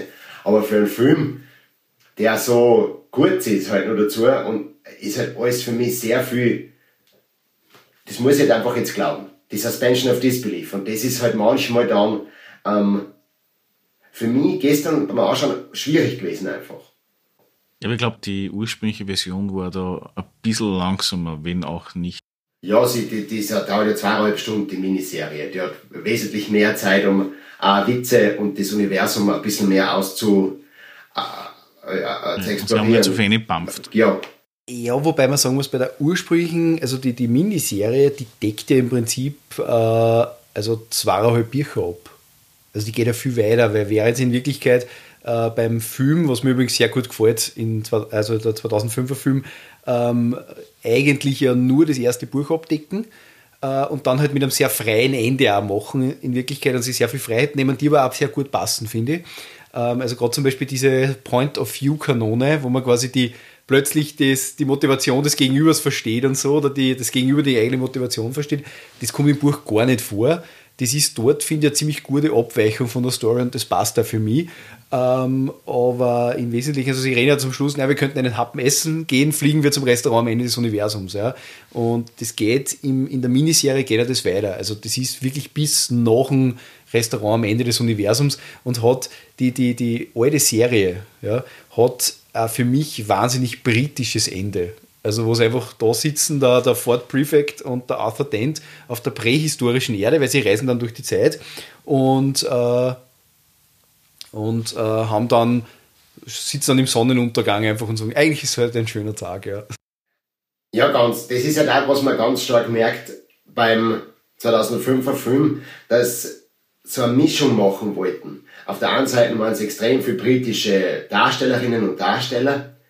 Ähm, auf der anderen Seite wollten sie aber halt auch, das merkt man glaube ich am besten bei der Trillium, äh, ganz stark amerikanisches Publikum aussprechen mit dieser Love Story, die es halt eigentlich nicht gibt. Ähm, das der Douglas Adams halt so erfunden hat dann für ein breiteres Publikum, wo, wo gesagt wird, ja, das, das, sind halt, das ist sein Love Interest vom Hauptcharakter. Und äh, es ist natürlich eh lustig mit dem, ähm, wenn, wenn der Seifert sie ihm ausspannt und halt sagt, möchtest du mal zu mir mitkommen, mein Raumschiff anschauen und so. Ähm, aber das ist halt auch ganz klar dem geschuldet, dass es halt am, am weltweiten Publikum und nicht nur dem sehr spezifischen. Und das muss man schon dazu sagen, das ist wie Alice im Wunderland auch so, das gefällt einem oder es gefällt einem nicht, glaube ich. Also, da gibt's keine, ja sicher wird's wieder die gehen, die sagen, ist immer wurscht, aber wenn man dann genau schaut, es ist so, gefällt mir diese Skurrilität und dieses total random, immer passieren irgendwelche Sachen und die werden halt auch irgendwie erklärt und alles hat nur einen kleinen Zeichen quasi in der Realität. Oder gefällt mir dieses, diese Art von Erzählweise nicht. Und dann gefällt es halt einfach nicht. Und da kann man auch nichts tun, da kann man auch keinen Zugang finden, glaube ich, dass man sagt, ja, das ist aber ein Aspekt, der mir irgendwie gefällt, weil dann hat man es schon nicht verstanden und dann funktioniert es schon wieder nicht mehr, wenn ich, wenn ich jetzt viel drüber nachdenken muss, weil wenn ich, ich muss mir den Film anschauen und entweder lache ich gleich oder ich werde nie drüber lachen. So, so äh, funktioniert das für mich irgendwie. Ja, man muss auf fairerweise sagen, wie der erste rausgekommen ist, das war ja gerade so die Hochphase auch für die Monty Pythons und die ganzen Effekte, was digital äh, dargebracht worden sind, eben diese Auszüge von Hitchhiker's Guide the Galaxy direkt, sei es die Waggonen oder irgendwas anderes, sind ja alles, glaube ich, sogar von derselben Firma animiert worden, was Monty Python gemacht hat. Und das war halt auch ein prägender Stil. Und das war, glaube ich, primär auch nicht nur die Briten, sondern auch fast so das Monty Python-Publikum, was sie angesprochen gefühlt hat. Und bei der neuen Version haben sie extrem viel Special Effects reingehauen und trotzdem immer wieder noch so drauf hingehauen mit dem Vorschlaghammer, du weißt, das ist eigentlich Englisch. Ja, genau, wir sind. So ist mir das ja, voll. Und das vertragt sich auch nicht so gut, deswegen ist für mich der Film halt so, so Mittel. Es sind interessante Ideen, es sind wahnsinnig gute Darsteller und ähm, die Vogonen, die sind alle, also immer dann, wenn man es in Großaufnahme sieht oder wenn so neu sind beim Lesen von Gedicht und so, das sind Puppen, das sind Animatronics, das ist nicht computeranimiert und das sieht man, finde ich, und es ist geil, dass man sich diese Mühe gibt, weil diese Puppen sind so reinig, so grauslich. Ähm, aber das werden sie nur dadurch, da, weil sie wirklich gemacht worden sind. Und ich habe dann beim Filmerschauen habe ich einen Moment gehabt, wo ich mir gedacht habe, schau, da, da zahlt es sich gerade wirklich aus. Da sind auf dem ähm, Planeten, äh, Vogosphäre, oder Voxsphere, Voxsphere, so heißt der genau. Ähm, und sind gerade mit ähm, Trillion geflüchtet, also haben diese Formulare ausgefüllt und so sind weg und dann ist da die ähm, Galaxie-Präsidenten-Stellvertreterin, also ein, ein Mensch mit einer, mit einer menschlichen Darstellerin sozusagen. Und links und rechts von ihr stehen Waggonen. Äh, und dann in dieser Hauptwaggone von diesem Raumschiff mit dem Monokel. Ähm, und dann ähm, sagen sie halt, äh, ja, wir müssen ja nachrennen und dann kommt aber diese Mittagspausen-Sirene und alle sagen, es ist Mittagspause. Und dann greift die Frau, also diese Darstellerin, den Waggonen auf die Schulter oder auf dem Arm halt mehr oder weniger, am Oberarm und kann er angreifen. Und das sieht man halt ganz genau. Das ist zwar ein mini kleiner Moment, aber da, in solchen Momenten, zahlt es sich, finde ich, aus, dass man nicht alles computeranimiert, sondern halt ein bisschen mit praktischen Effekten arbeitet. Großartig. Außerdem auch witzig für einen Film, ähm, das ist ja, auf diesem Planeten kriegen ja alle eine geklatscht, wenn sie eine Idee haben oder nachdenken. Der Einzige, der keine geklatscht kriegt, wenn er sagt, I think, oder ich denke, ist der eine Waggone, wer sagt, ich, ich glaube, ich nehme heute die Suppe. Da kriegt er keine geklatscht.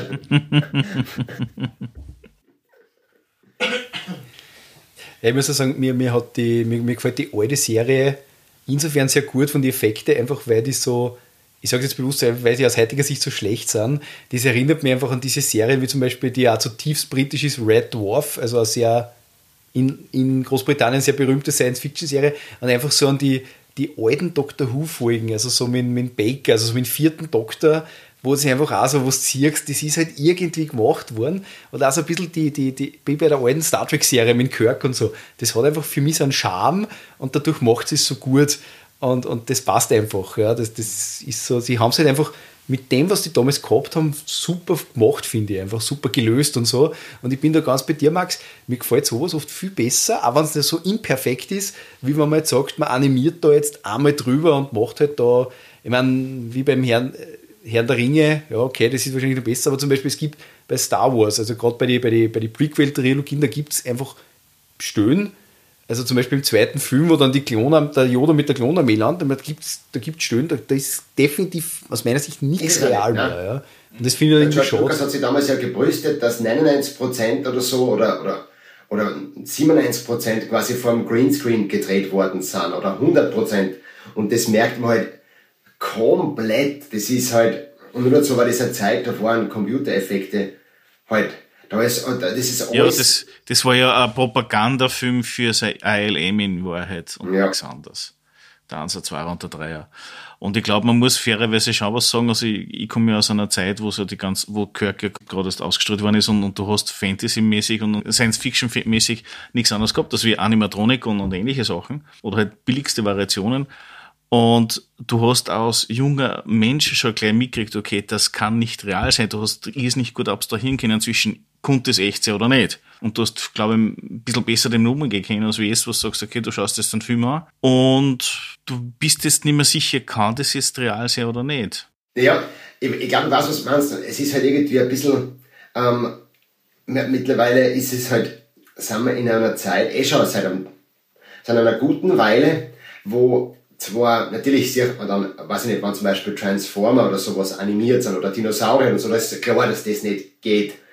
Aber mir hat es einmal so erschrocken, dass zum Beispiel beim ganz am Down-to-Earth ähm, Psychothriller, ich glaube es war ähm, What Lies Beneath, Schatten der Wahrheit mit der Michelle Pfeiffer und dem Bruce Willis. Ist jetzt kein Film, der, der großartige Wellen geschlagen hat oder sowas. Aber die Sache ist die, da fährt einmal einer in einem Auto über eine Brücken so, so ein ähm, bisschen Overhead, man sieht es ein bisschen aus der Vogelperspektive, dass halt einfach ein Auto fährt und es fährt auf der Brücken das, und die Brücken geht über den Fluss und dann fährt es weiter. Das ist eine Einstellung, dauert glaube ich drei oder vier Sekunden. Einfach nur, dass man jetzt sieht, das ist nur dazu in der Nacht, das Auto fährt von einem Punkt zum anderen Punkt. Und da gibt's dann auf der DVD so Behind the Scenes und das ist alles computergeneriert. Das Auto, die Brücken, der Fluss, ähm, die, die Stimmung sowieso, das Licht. Und dann haben wir gedacht, das ist ja die, das ist ja die Härte. Warum? Ich kann doch einfach ein Auto filmen, das über eine Brücke fährt in der Nacht. Na, wahrscheinlich, weiß ich nicht, haben sie keine Location gefunden oder es war so günstiger, weil es eh so dunkel ist. Ähm, in, der, in der Hinsicht gebe ich dir voll recht, dass man einfach teilweise es wirklich nicht mehr weiß, was alles, ähm, was alles computeranimiert ist oder so. Und jetzt haben sie ja beim, wenn wir da kurz da bleiben, beim Mandalorian eine neue äh, Art und Weise ausprobiert, quasi mit Projektionen und so in einer, äh, das halt, also das ist jenseits von allem. Da, da ist kein Greenscreen mehr, sondern das ist wieder echt, also projiziert. Und wenn man sich das anschaut, das ist so verrückt, weil, weil da stimmt jetzt wieder alles zusammen, weil oft hat es beim Greenscreen halt immer dann, wenn irgendwas reflektiert hat im echten Leben, ähm, hat es halt nicht mehr ganz zusammengestimmt, weil man das halt schwer machen hat können mit dem Computer, dass man halt diese Reflexionen dann ähm, in irgendeiner Weise auch, oder zumindest die Form so hinkriegt, weil die Haut schaut ja anders aus, wenn ich vor einem grünen Wand stehe oder vor einem roten Wüstenplaneten oder sowas. Und das hat man halt schwieriger machen können. Und jetzt ist das komplett anders und das ist alles im Studio und es schaut überhaupt nicht mehr so aus wie im Studio. Na, die, die Technologie dahinter ist eigentlich, äh, kommt aus der Computerspielabteilung und zwar ist das äh, von Unreal. Die haben das verknüpft mit der Kamera, das heißt, du hast da im Prinzip eine riesengroße 360 Grad große Leinwand, beziehungsweise Fernseher im Endeffekt, also LCD-Displays.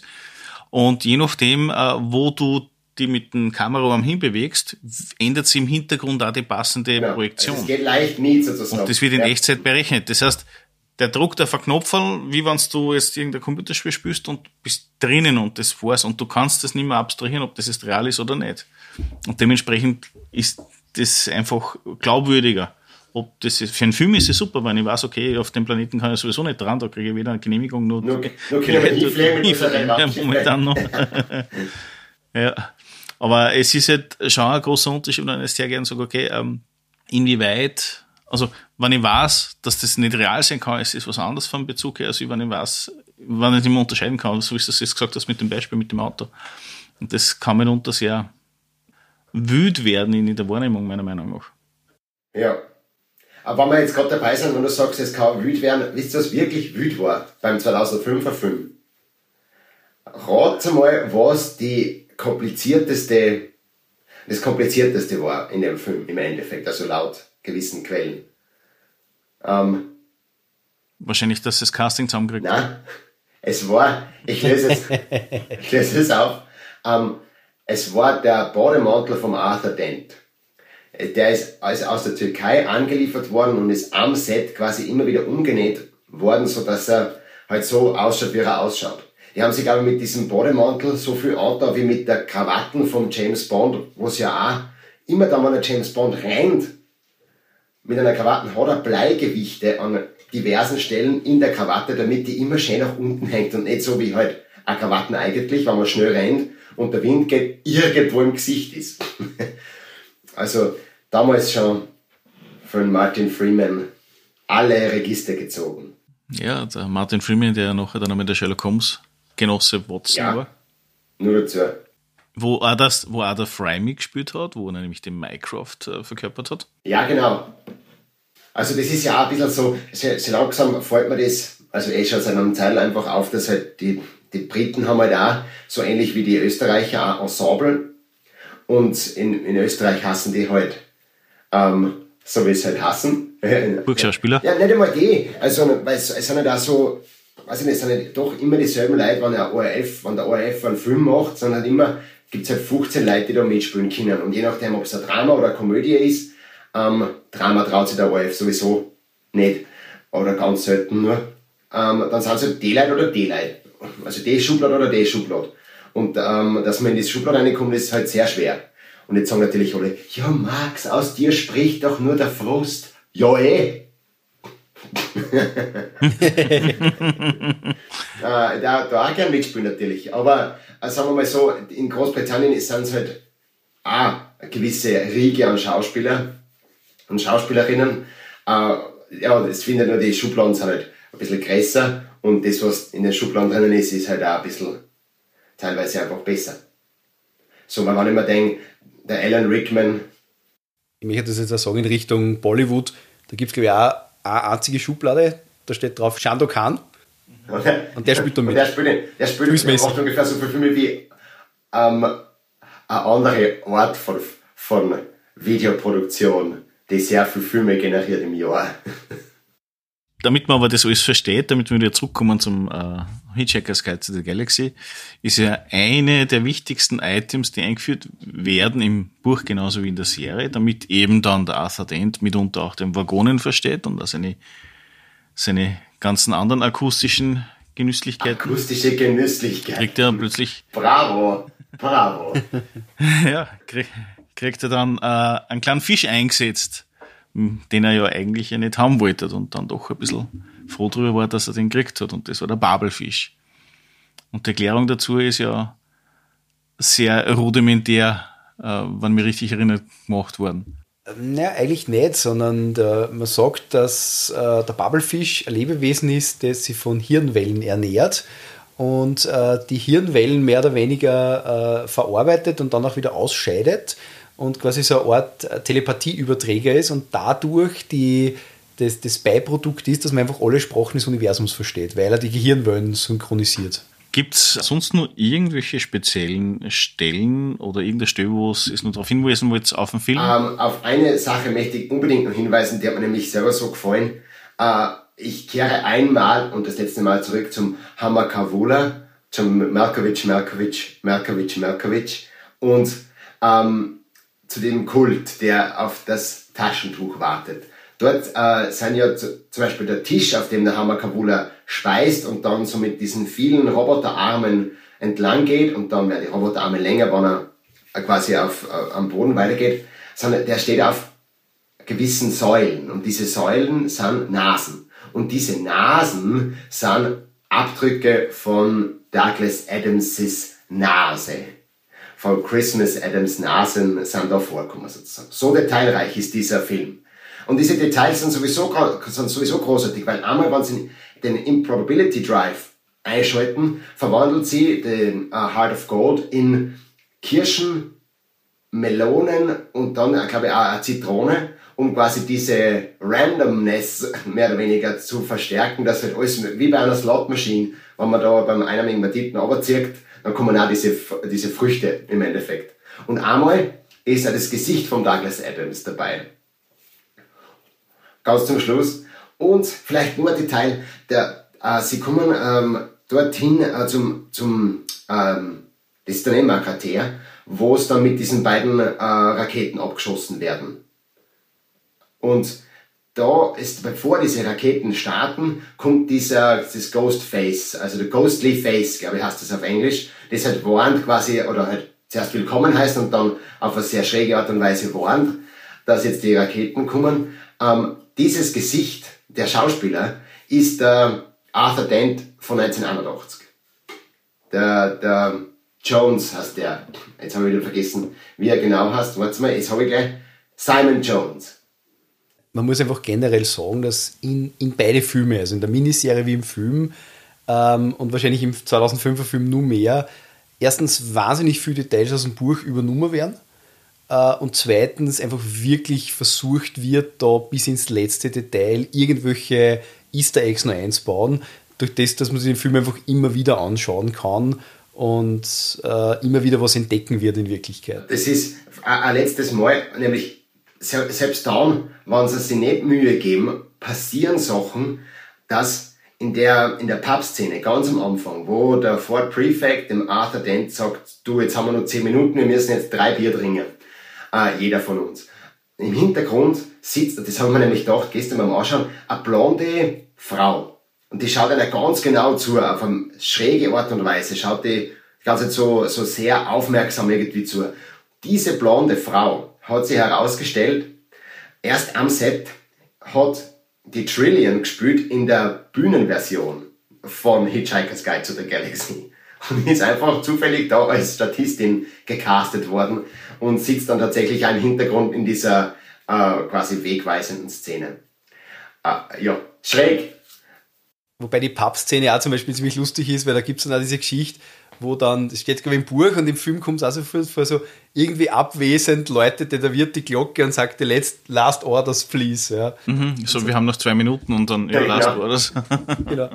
Und was auch so nett ist, ist, wie der, wie der Wirt, glaube ich, dass eine Frau im Film fragt in, in Fort Prefect so, ah, und wenn wir uns auf ja, den genau. legen und, und Papiertüten absetzen. Nein. das was, ne? Nein. Aber wenn es ihnen Spaß macht. Und da tanzen sie alle nämlich im Film. genau, ja, da tanzen sie. Äh, Papiertüten, Bla, äh, Papiersackerl. Äh, hättest du noch irgendeine Szene, wo du sagst, okay, du willst das ansprechen, was für die essentiell ist oder wichtig war? eigentlich jetzt nicht. Ich meine, der Film lebt von epischen Szenen, die man jetzt äh, aus dem Film, aus dem Buch, aus der Miniserie und also in der Popkultur einfach kennt. Ja? Weil insbesondere diese Geschichten mit Deep Thought, also diesem Computer, der die, äh, der die Antwort auf alles ausrechnen muss, der dann einfach auf 42 kommt, das ist in der alten Serie schon gut gemacht und in der neuen Serie, äh, also in der neuen Film finde ich nur besser und das ist einfach in der Art und Weise, wie das gelöst ist, super. Und ja, auch die Geschichte, also die, diese, diese, diese Episodik, bei, bei, wo es auf Magrathea sind mit den Planeten und so weiter, das ist auch wahnsinnig schön gemacht einfach. Ähm, aber sonst, es, es sind einfach viele schöne Szenen aneinanderreihung, wobei Max total recht gibt. Das Pacing im 2005er Film ist, ist wahnsinnig schnell. Das ist in der Miniserie ein bisschen langsamer, ein bisschen britischer, sage ich jetzt einmal. Also getragener, finde ich auch gut. Aber es ist auch dort eine Aneinanderreihung von einfach epischen Szenen, wo man immer sagt, ey, die kenne ich einfach. Ja. Und, und alles andere sind also Zwischensequenzen, die auch sehr bekannt sind, Aber ja, also insofern von meiner Seite gibt es jetzt nichts mehr, wo ich sage, das, auf das muss man nur speziell hinweisen. Ja. Ein Set von der Heart, das Set von der Heart of Gold hat so viel ähm, Glühbirnen gehabt, dass sie es nur acht Minuten lang eingeschalten haben lassen können, dass nicht zum Brenner auffängt. Random. Also im Sinne des Hitchhikers haben wir jetzt gedacht, das most random fact Random Facts. ever. Es gibt nur einen Fakt, den ich ansprechen möchte, weil ich hatte, nachdem das mitunter auch ein Rollenspiel-Podcast ist, äh, nichts gefunden, wo es dezidiert ein eigenes Rollenspiel dazu gab. Sicherlich irgendwelche Adaptionen, aber wahrscheinlich auch eher weniger, weil das ja doch äh, sehr spannend zum Spielen war. Stell mir vor, man Dr. Who finde ich schon interessant. Da tue ich mir wahrscheinlich als Rollenspieler noch um einiges schwerer, damit ich da das verarbeiten kann. Ich glaube, wir haben äh, bei Hitchhiker's Guide to the Galaxy das gleiche Problem im Rollenspiel, das wir in Wirklichkeit haben bei, weil es jetzt gerade herausgekommen ist, im, im, also das Rollenspiel bzw. der Film, bei Dune und auch beim Herrn der Ringe. Wir haben eine wahnsinnig klasse Welt mit einer wahnsinnig starken Hauptgeschichte. Und das Problem ist das, äh, wie beim Herrn der Ringe, wie bei, äh, wie bei Dune, man kann immer nur im Umfeld spielen. Ja? Also man kann immer nur sagen, okay, wir sind die Typen, die jetzt hinkommen, wo die Erde schon zerstört ist. Wir sind die Typen, die jetzt äh, in Hamakabula zum Beispiel besuchen oder so. Oder die zum Deep Thought vorbeischauen, wann die anderen Typen schon da waren. Also das ist so, bei, beim Herrn der Ringe sagt man immer, äh, hat man immer so gesagt beim Rollenspiel so, ja, wir sind die Backup-Gruppen mit anderen einen Ring, so irgendwie. Ja. Und das ist, glaube ich, das, was, was ein Problem ist. Also zum Beispiel bei, bei Star Trek jetzt ist Rollenspiel aus meiner Sicht wahnsinnig leicht, weil du hast einfach diese, diese, diese, diese Zentrierung auf ein Raumschiff, das zwar sehr wichtig ist, aber sage ich mal, nicht so absolut episch weltbewegend. Jetzt kannst du sagen, okay, passt, wir sind nicht ein anderes Raumschiff der Föderation, das da auch viel Abenteuer erlebt einfach. Also das ist Universum groß genug. Es geht in Wirklichkeit auch in, in Star Wars. In Star Wars kannst du auch sagen, okay, wir sind einfach, da gibt es diese Hauptgeschichte, da gibt es die Äras und so. Aber bei Dune zum Beispiel, das ist einfach so das Universums veränderte Event. Ja. Genauso eben bei, beim Herrn der Ringe, da gibt es einfach diese Reise. Und alles andere ist eigentlich nebensächlich. Äh, und man kann nicht davor spülen, danach spülen oder daneben spülen. Und das sehe ich da bei Per Anhalt durch die Galaxis auch so ein bisschen. Äh, die Geschichte ist auf der einen Seite wahnsinnig episch, weil es eben auch um die Erde und so weiter geht und um diese Frage. Und auf der anderen Seite was in einem Universum wieder so nebensächlich, wo wahrscheinlich tausend andere Sachen passieren. Also in dem Setting kann man sicher spülen. Äh, die Frage ist nur das, es ist ja auch das Buch eigentlich so, die Geschichte aufbaut, sehr stark so, sie stolpern eigentlich auch vom einen ins andere. Also das ist jetzt nicht unbedingt so eine Mission, die sie haben, sondern sie reisen nicht umeinander. Und da muss man sagen, okay, man kann das in dem Universum auch machen und dann ist es fest, ja. Ich glaube, dass das sehr schwierig ist in der ganzen Geschichte. Ich meine, ich würde natürlich sagen, also am ehesten würde es wahrscheinlich irgendwer machen mit, mit, keine Ahnung, Savage Worlds, Powered by the Apocalypse also von den älteren Systemen oder wenn man es alt haben möchte, von GURPS wahrscheinlich. Und soweit ich weiß, ich meine, es gibt auch ein Red Dwarf Rollenspiel. Ja. Und das Red Dwarf, das ist ja auf ein wirkliches Raumschiff zentriert, also weiß ich nicht, wie, wie das gehen soll. Was allerdings interessant ist, ist das, es hat bis dato genau ein Computerspiel gegeben und das war Text Adventure, mit unterstützend erstellt worden vom Douglas Adams himself und zwar von der französischen Firma Infocom in 1984. Was auch noch gibt, das so ein bisschen ein neues Verhältnis hat, da bin ich mir jetzt nicht sicher, es gibt da das Starship Titanic. Das Starship Titanic wird nämlich, glaube ich, im Buch einmal erwähnt und es gibt ein Computerspiel, wo es um das Starship Titanic geht. Das hat zumindest eine Nähe, wird dem irgendwie nachgesagt zu dem, zu dem literarischen Universum oder sogar, dass das drinnen spielt. Aber da kann ich jetzt auch nicht mehr sagen. Ich habe selber irgendwann einmal vor 30 Jahren, wie ich noch klein war, einmal in einem Spielzeuggeschäft als Computerspiel gesehen. Das war es eigentlich. Ja. Das war, glaube ich, auch so ein Point-and-Click-Adventure, wo man quasi durch Räume geht, so wie äh, Manic Mansion oder sowas oder Day of the Tentacle, so in die Richtung. Ja, ja ich schaue jetzt auch gerade nochmal nach. Es hat nämlich ähm, auf BBC gibt es ein, Spiel. Auf äh, der Seite von BBC 4 sollte es ein Spiel geben. Ja, tatsächlich. Warte mal kurz, ich zeige euch das, äh, ich kann euch das, ich meine, nur jetzt, äh, jetzt ich halte das Mikrofon, ja, wenn man auf die Seiten geht, kommt ähm, ein großer roter Kreis und auf dem steht, please press this button.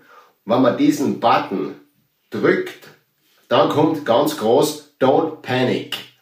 BBC. Und das Ganze ist dann auch, ich glaube, das ist genau das, von dem du geredet hast, das Spiel, das textbasierte ähm, Adventure Game ist auch auf der Homepage noch, nach wie vor spielbar.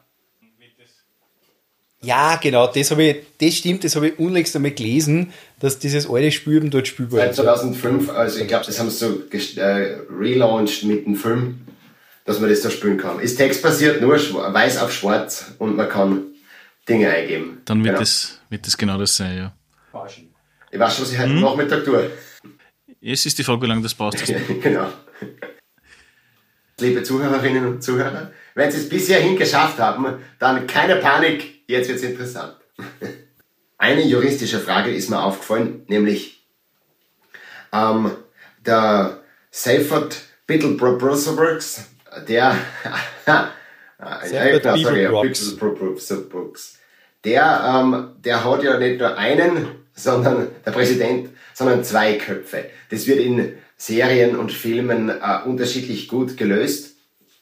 Ähm, aber wenn jetzt der, der eine Kopf ist ja so ein bisschen der normale Part, wobei das für einen Seyfried eh schon sehr schräg ist, der. Und der andere ist ja dann ein bisschen so mehr der niederträchtige, heimtückische, der quasi in seinem Hals wohnt. Visuell gesehen jetzt. Ähm, wenn jetzt der eine Kopf was für den anderen Kopf tut oder der bösere Kopf den guten Kopf was einbrockt, wie würdest du als äh, Anwalt von Seifert, vom Präsidenten der Galaxis, das äh, einschätzen? Michael Lanzinger, Magister der Rechtswissenschaften. Das ist, das ist eine das ist eine sehr, sehr gute Frage, danke. Ähm, man muss dazu mal sagen, dass in, in, äh, wie du ganz richtig sagst, das mit dem Kopf unterschiedlich gelöst ist. Also während es in der alten Serie so eine Art Plastikprothese ist, also der Typ einfach mit zwei Köpfen nebeneinander umeinander rennt, äh, haben sie das fast interessanter gelöst im 2005er Film, wo quasi der Kopf dann immer so nach hinten schnellt und da quasi dann so ein zweites Gesicht ist. Ja? Das dann eben das, wie du sagst, problematischere Gesicht ist. Ähm, nichtsdestotrotz besteht aber eigentlich niemals in irgendeiner Art und Weise Zweifel daran, dass der Seifert Bibelblocks als eine Person gesehen wird. Ja? Also es ist halt eine Lebensform, die zwei Köpfe hat. Er hat übrigens auch drei Arme, weil den dritten Arm hat er sich annähen lassen. Also der ist nicht von Geburt an da. Aber es ist quasi einfach eine Spezies, die über zwei Köpfe verfügt. Ähm, und man muss sagen, also rechtlich gesehen ist er wahrscheinlich wirklich eine Person. Das heißt, beide Köpfe sind gesamt, gesamthandschaftlich äh, verantwortlich, würde ich fast sagen. Ja. Ähm, allerdings könnte man sich darüber unterhalten, ob nicht diese Art und Weise auf der Erde, also insbesondere wenn es unterschiedliche Persönlichkeiten sind, irgendwie als multiple Persönlichkeit gesehen wird. Ähm, was mir jetzt aber rechtlich gesehen nicht so viel bringt, weil da würde man dann nur sagen, naja, zum Beispiel, wenn er was Strafbares macht, naja, er hat eine dissoziative Persönlichkeitsstörung, weil er eben zwei Charaktere hat und äh, der eine sozusagen ist, ist der dominantere Teil und der andere ist so unterschwellig und äh, ja, das wird wahrscheinlich eher zur Unterbringung führen, ja, was beim Seifert People Rocks vielleicht nicht einmal die schlechteste Idee ist. Aber äh, es würde, es, es, also diese Form von von Persönlichkeit challenged unser der, der, derzeitiges rechtliches Verständnis von einer Person, weil er einfach äh, sowohl zwei Charaktere ist, wie eigentlich nur einer. Also so eine symbiotisch irgendwie. Also das ist nicht uninteressant. Ja. Das heißt, wann jetzt ein Mensch siamesischer Zwilling ist, wo ja das auch passieren kann, wo die Körperlichkeiten ja massiv miteinander verwachsen sind, würde das ein ähnliches Problem darstellen? Na, interessanterweise nicht, weil äh, es gibt ja wirklich äh, Personen, äh, siamesische Zwillinge, die sich wirklich äh, zu zweit einen Körper teilen. Also das ist, äh, das ist so, so wie wir gelesen, die extremste Form, die einfach nicht nur irgendwie untrennbar miteinander verbunden sind, sondern also nicht in einer Art und Weise, wo man es klar dann zum Beispiel im Organismus jetzt sagen könnte, auseinander. Also es gibt jetzt äh, Personen, die wirklich quasi einen Körper haben, aber zwei Köpfe äh, die sind aber unterschiedlich. Also das sind zwei miteinander verwachsene Personen. Das ist ganz klar sozusagen trennbar.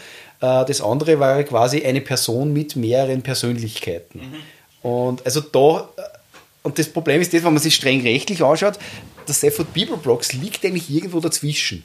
Also das ist jetzt, der ist jetzt siamesischer Zwilling, also nichts, was sozusagen zusammengewachsen ist, ja, sondern das ist eine Spezies, die sozusagen über zwei Köpfe verfügt in dem Fall oder über zwei Arten und die sich quasi modular mehr oder weniger zusammenschalten. Weil zum Beispiel äh, jetzt beim, beim, äh, bei der alten Serie mit den zwei Köpfen, die interagieren miteinander. Das heißt, da haben wir quasi zwei Meinungen, da man nur eher zwei Persönlichkeiten.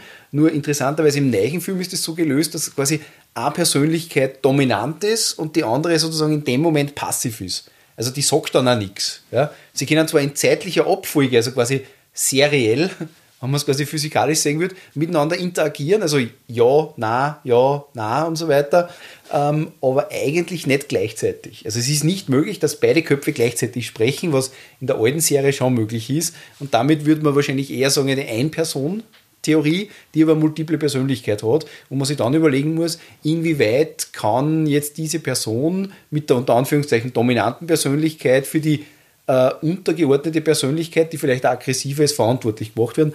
Das ist halt äh, ein psychiatrisches, psychologisches Problem. So würde man es bei uns lösen, aber tatsächlich, also sollten wir mal auf Lebensformen treffen, die genauso funktionieren, die quasi zu zweit, aber trotzdem eins sind, dann muss man sich überlegen, wirklich, wie das, wie das rechtlich einzuordnen ist. Also das ist definitiv eine Herausforderung, die jetzt... Jetzt habe ich noch zwei Sachen, die ich dazu sagen möchte.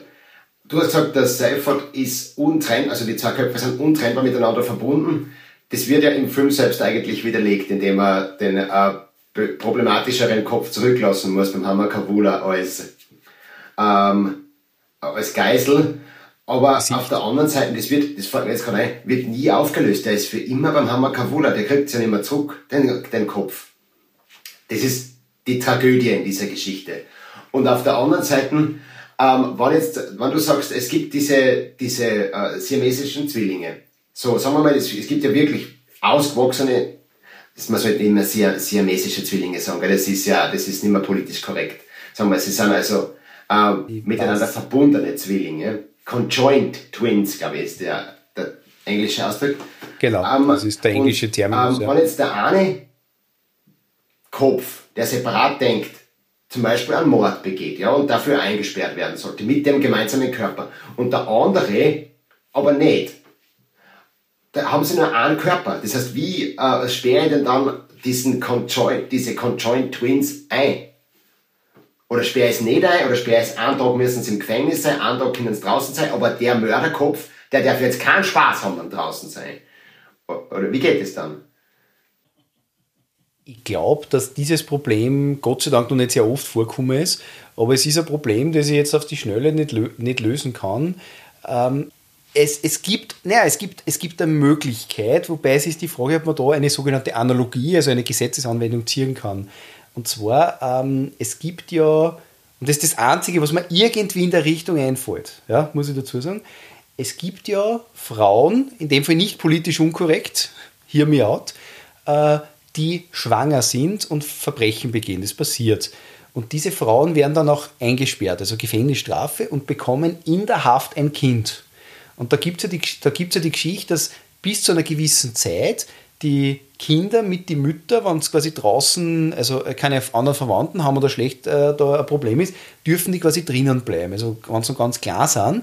Und das ist ja sehr, sehr interessant, weil es eigentlich das gleiche Prinzip ist. Wir haben eine Person, einen Menschen, der selbst unschuldig ist, aber trotzdem in dem Fall mit der Mutter in Haft ist und dort ja letztlich in einer anderen Form und vielleicht auch nicht so, noch nicht so gut wahrnehmbar, aber trotzdem ja die gleiche Unfreiheit erfährt, theoretisch.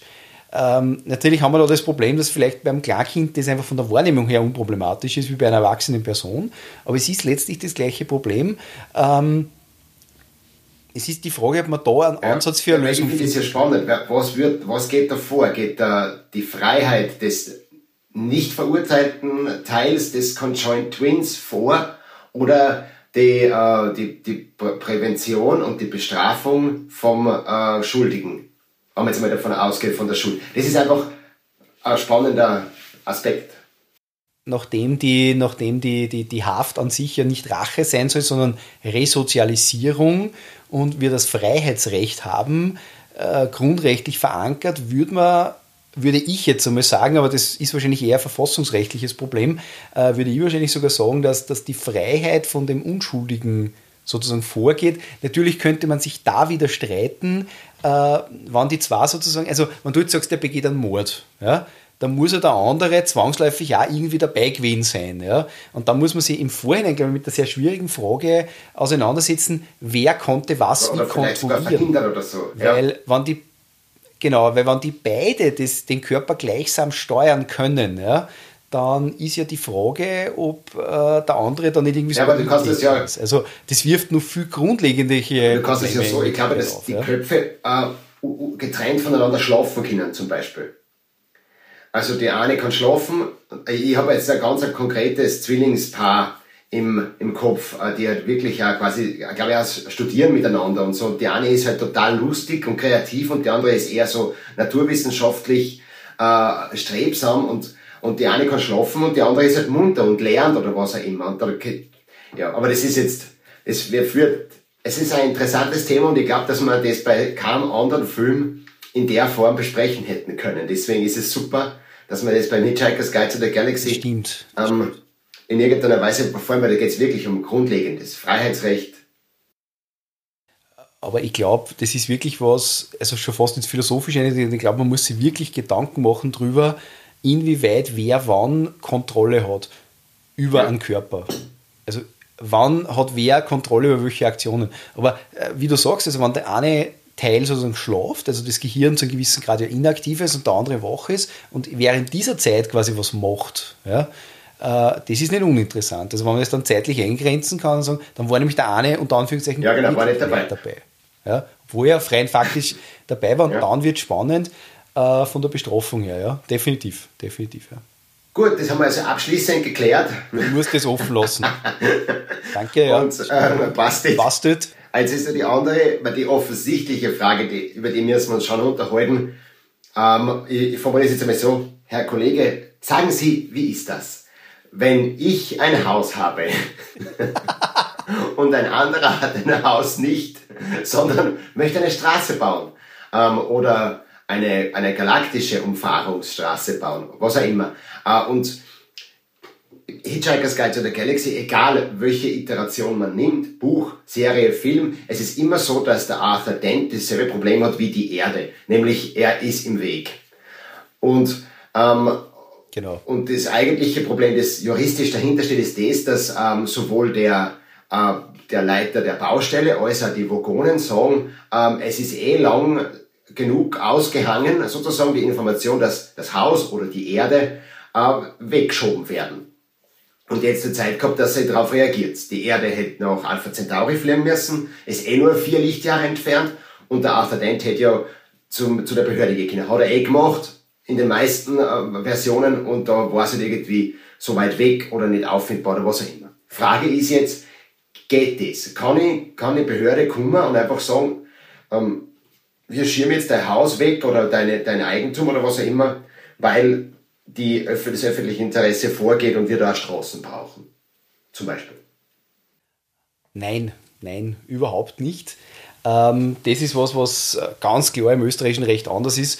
Äh, wir reden da im Prinzip von der Präjudiz und von der Zustellproblematik. Wir reden einmal grundsätzlich von der Bauordnung. Also nehmen wir jetzt einmal für einen Moment an, dass sowohl äh, die Behörden in England, die das Haus vom Arthur Dent weggeschirmen wollen, und die Wagonen, die die Erde wegen der Hyperraumumgehungsstraße weggeschirmen wollen, beide sozusagen österreichischen Recht unterliegen ähm, und in dem Fall sogar Bauordnungsrecht. Ja?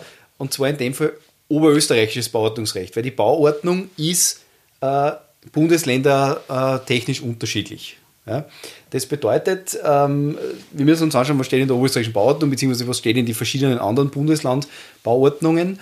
Und da ist es so, dass einfach, wenn etwas gebaut werden soll, ja, gibt es ein sogenanntes Bauverfahren und eine sogenannte Bauverhandlung.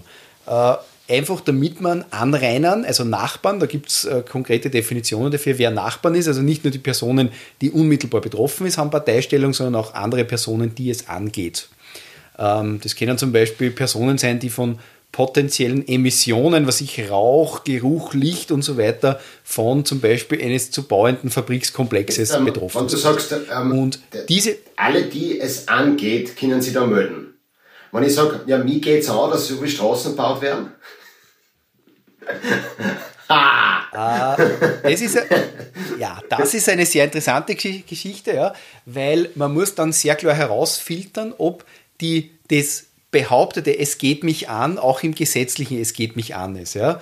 Also zu sagen jetzt, hey, da wird mein Haus weggekramt, wegen einer Straße, das geht mir was an. Ja. Aber zu sagen, ich wohne zwar ganz woanders, aber mir geht es generell an, dass Straßen gebaut werden, da sagt das Gesetz, nein, also das hat mit dem nichts mehr zu tun. Das ist auf einer anderen Ebene, zum Beispiel Raumordnung oder sowas zu lösen, da müsste man da irgendwas theoretisch machen. Ähm, aber auf jeden Fall hat die Behörde quasi abzuschätzen, ähm, wen es etwas angehen könnte, also wer Parteistellung haben könnte. Und diese Personen sind dann äh, unter anderem von der Bauverhandlung zu verständigen. Das kann sein, indem es ähm, an der Gemeindetafel aufhängt, indem es in Mehrparteienhäusern dort auf schwarze Brett gehängt wird oder indem das die Personen entsprechend auch mitgeteilt bekommen. Ja, also zum Beispiel mit einem Brief. Das heißt zu sagen, naja, wir, wir, wir legen das irgendwo auf, wir sagen es aber kann äh, und die müssen ja regelmäßig hinschauen, ob es da was theoretisch für einer gibt, das ist nicht gangbar. Sondern vielmehr muss man sich aktiv darum bemühen als Behörde, dass man das möglichst breit äh, auch entsprechend sagt. Das heißt, in dem Fall wäre äh, es für die Behörden oder für die Waggonen notwendig gewesen, dass man das Ganze nicht nur auf Alpha Centauri eben auflegt, sondern äh, auch einen großen Anschlag macht am schwarzen Brett der Erde. Das wird dann wahrscheinlich der Mond sein, also da hätte man dann auch mit drüber tapezieren müssen. Äh, ist bald aus und wahrscheinlich auch Obacht und weil es ja alle Menschen angeht, wahrscheinlich auch allen Menschen irgendeine Message schicken müssen, also einen Brief schicken müssen. Ähm, beim Arthur Dent ist es so, dass halt die Behörde ihm zumindest einen Brief zustellen hätte müssen und jetzt sagen, pass auf, wir haben da dieses Bauvorhaben. Ja. Das ist eine normale Bauverhandlung. Jetzt sind wir aber da so, weil du das zuerst gesagt hast, mit öffentlichem Interesse. Äh, und da geht es ja sehr stark um diese sogenannte Enteignung. Also es gibt ja in Österreich diese Möglichkeit, jemanden zu enteignen. Also ich habe ein ein, ein, das Vollrecht des Eigentums. Der Arthur nehmen wir mal an, dass dem das Haus kehrt. Und da sagt man dann, im öffentlichen Interesse muss ich dich enteignen, weil es eben viel wichtiger ist, dass da Straßen durch ist, wie dass da dein Haus steht. Da muss aber zuerst die Behörde, soweit ich informiert bin, einfach auch schauen, dass zu einer gütlichen Einigung kommt. Von wegen, hey, äh, wir bauen da dein Haus einfach zehn Meter weiter wieder auf zum Beispiel. Oder wir zahlen da einen guten Preis dafür, einen üblichen Preis dafür. Und quasi diese Enteignung, das ist nicht so so, gibst das jetzt her? Der Assistent sagt nein und dann sagen sie, passt, dann rahmen wir es weg, sondern vielmehr äh, muss man schauen, dass man eine gütliche Einigung findet. Ja. Also es war zum Beispiel auch gewesen, mit der Hyperraumumgehungsstraße müssen wir sagen, hey, äh, zieht sie vielleicht um auf einen anderen Planeten, könnte man das machen und so weiter. Oder können wir die Erde vielleicht ein bisschen verschieben, so ein bisschen mehr in Richtung Mars oder Venus, dann bauen wir da durch und ist schon kein Stress mehr. Ja. Aber genau diese Geschichte, äh, so quasi, es ist nicht ordnungsgemäß kundgemacht. Ja. Also quasi, wir legen es einfach irgendwo bei der Behörde auf. Das würde in Österreich und in Oberösterreich keinesfalls reichen und würde dann auch dazu führen, dass äh, der Akt bekämpft werden könnte. Das heißt, da kann man dann sagen, also ihr schiebt das Haus sicher nicht weg, ihr sprengt die Erde jetzt sicher nicht. Ja? Also das ist eine Möglichkeit. Spannend wird es natürlich bei der Erde, wenn die sagen, die machen das einfach, äh, wer soll sich im Nachhinein beschweren irgendwo? Ja? Da müsste man dann ein Verwaltungsverfahren anstreben, in dem Fall der Arthur vor irgendeinem Wurgonischen Verwaltungsgerichtshof und müsst sagen, passt auf, Freunde, das hat nicht passt, da hat es äh, Fehler gegeben im Verfahren und ihr müsst quasi den, den Zustand wiederherstellen. Also ihr müsst uns eine neue Erde zahlen. Was ja dann im Grunde eh passiert. Im Film. Was dann im Grunde eh passiert, aber halt nicht juristisch sauber, weil sie bauen halt einfach dann die Erde wieder und sagen, wir stellen es wieder hin und starten es wieder neu. Wir sollten eigentlich ähm, die Vogonen sagen, wir reißen diese Erde wieder ab, die Erde 2, weil sie äh, baurechtlich nicht ordentlich genehmigt worden ist, sozusagen. Brauchen wir das stimmt, ja. Also in dem Fall müsste das wagonische Oberkommando eigentlich sagen, ein Abrissbescheid, wo man sagt, das ist ohne Baugenehmigung gebaut worden, die Erde, und wir werden es wieder abreißen, wenn ihr nicht sozusagen, dann, dann müssen wir wieder sagen, naja, die alte Erde hätte nie vernichtet werden dürfen und dann müssen wir das wahrscheinlich in einer Art Baubescheid um, umdefinieren, aber wahrscheinlich wären wir dann erst mit der dritten Erde wirklich wieder dort, wo wir hinkehren. Ja. Das heißt, wir schreiben das, den siebten Band vom Hitchhiker's Guide to the Galaxy, ja. ähm, warum es eine dritte Erde braucht. Es gibt einen Baurecht. Planet C, können wir es nennen sozusagen. There is a Planet C, ja. Genau.